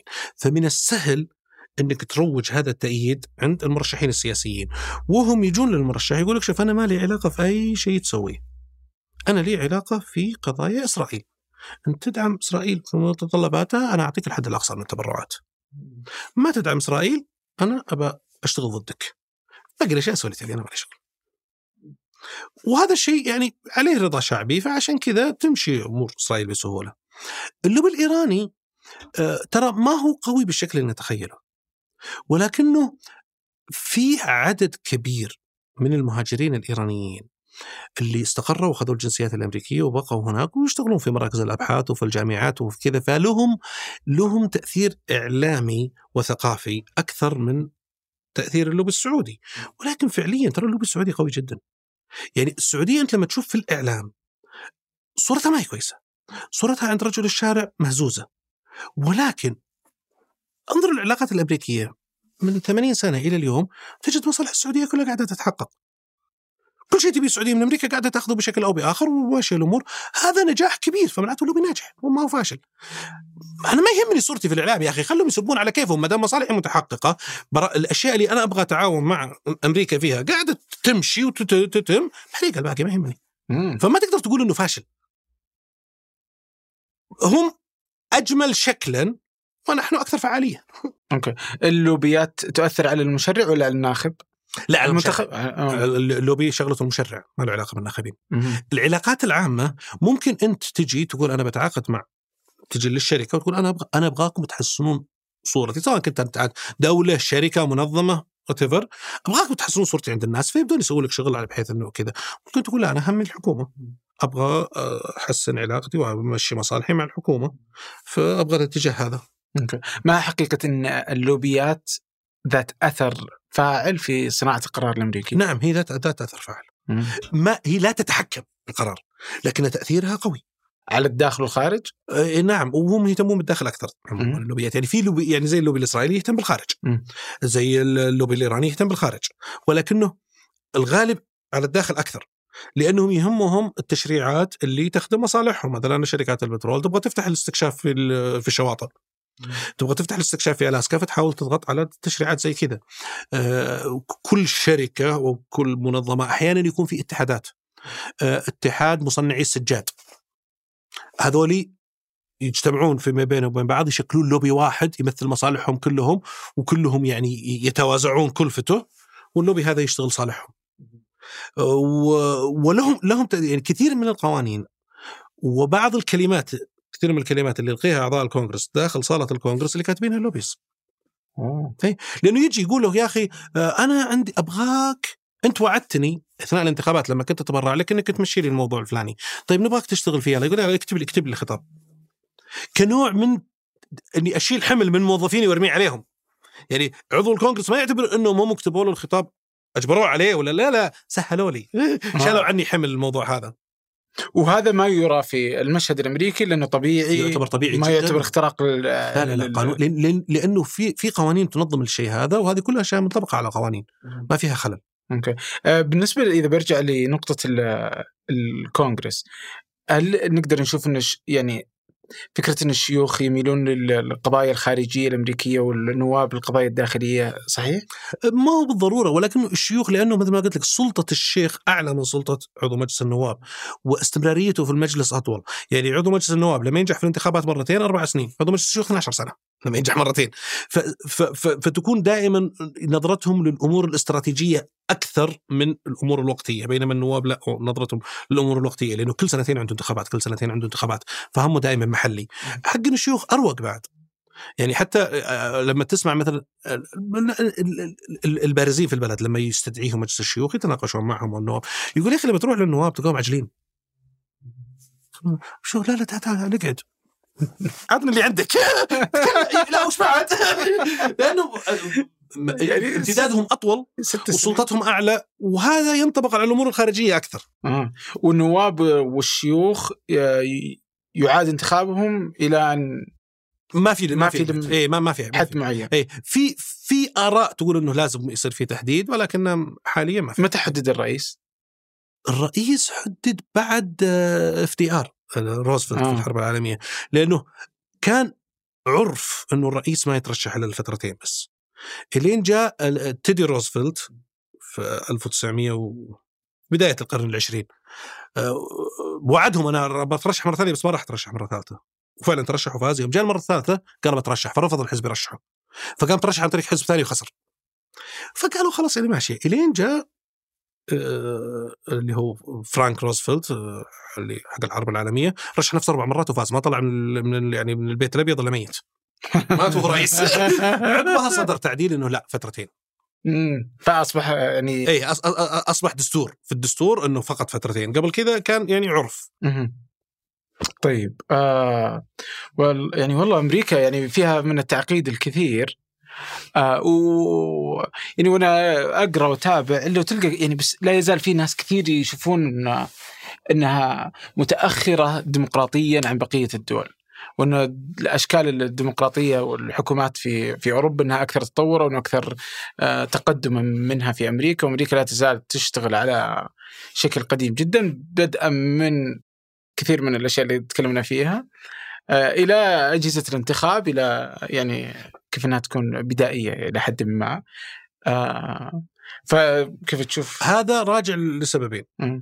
آه، السبب الأول صعوبة تغيير الدستور صعوبة تعديل الدستور. يعني في فرنسا عندهم كل فترة يعيدون كتابة الدستور بالكامل بشكل دوري يعني مقرر. آه، بينما في أمريكا لا يعني في أمريكا في 250 سنة ما صدر إلا 28 تعديل يعني أو 27 تعديل. ومنهم 10 اللي هي آه، وثيقة الحقوق. هذه صدرت مع الدستور. اعتمد الدستور بعدين على طول صوت على العشرة هذه واعتمدت. ف... فتغيير الدستور صعب. فبالتالي عندهم الجمود أعلى. هذه واحدة. الثانية أمريكا أكثر محافظة من أوروبا وأكثر محافظة بكثير. فلذلك آه، كثير من اللي يقولون الكلام هذا ينظرون لموضوع التقدمية انها هي الجيدة والمحافظة هي السيئة.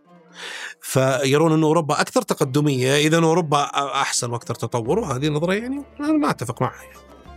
كونك محافظ ما يعني انك إنك سيء ولا إنك إيه. متخلف يعني, يعني إيه أنا أرى أنه هذا الشيء أفضل وما أن الأغلبية ترى خلاص يستمر هي المشكلة ما في أغلبية عندهم يعني في كثير من الأشياء هي أو إن الأغلبية لا يمثلون هم عندهم ترى الأغلبية لا يمثلون في في انتخابات الرئاسة فقط يعني إيه. بينما في البقية وإذا افترضنا الرئاسة هي أهم وأبرز الرئاسة لا تشرع. تشريع للكونغرس. وحتى لو تناظر يعني آه هناك إجماع على المجمع الانتخابي أنه اللي يفوز بالنظام الحالي هو الرئيس. فبالتالي ما دام هناك إجماع حتى لو كان في خلل في موضوع من اللي جاوا أصوات أكثر خلاص الأغلبية مقرة بالنظام هذا وراضية فيه. ما يحق لك تقول إنه هذا والله الرئيس غير شرعي أو هذه نظام متخلف. هم راضيين فيه كيفهم؟ الله يعطيك العافية والله. الله يحييك. شكرا جزيلا. الله يسلمك. شكرا لك. شكرا لكم. والشكر كذلك لعمر العمران وأيمن الحمادي في إعداد هذه الحلقة. وخلف الكاميرات ياسر الغانم مدير التصوير هادي مأمون وفي الهندسة الصوتية محمد الحسن. وفي تحرير هذه الحلقة عدي عيسى وإنتاج صالح باسلامة. هذا فنجان أحد منتجات شركة ثمانية للنشر والتوزيع. ننشر كل الإنتاج بحب من مدينة الرياض. الأسبوع المقبل ألقاكم.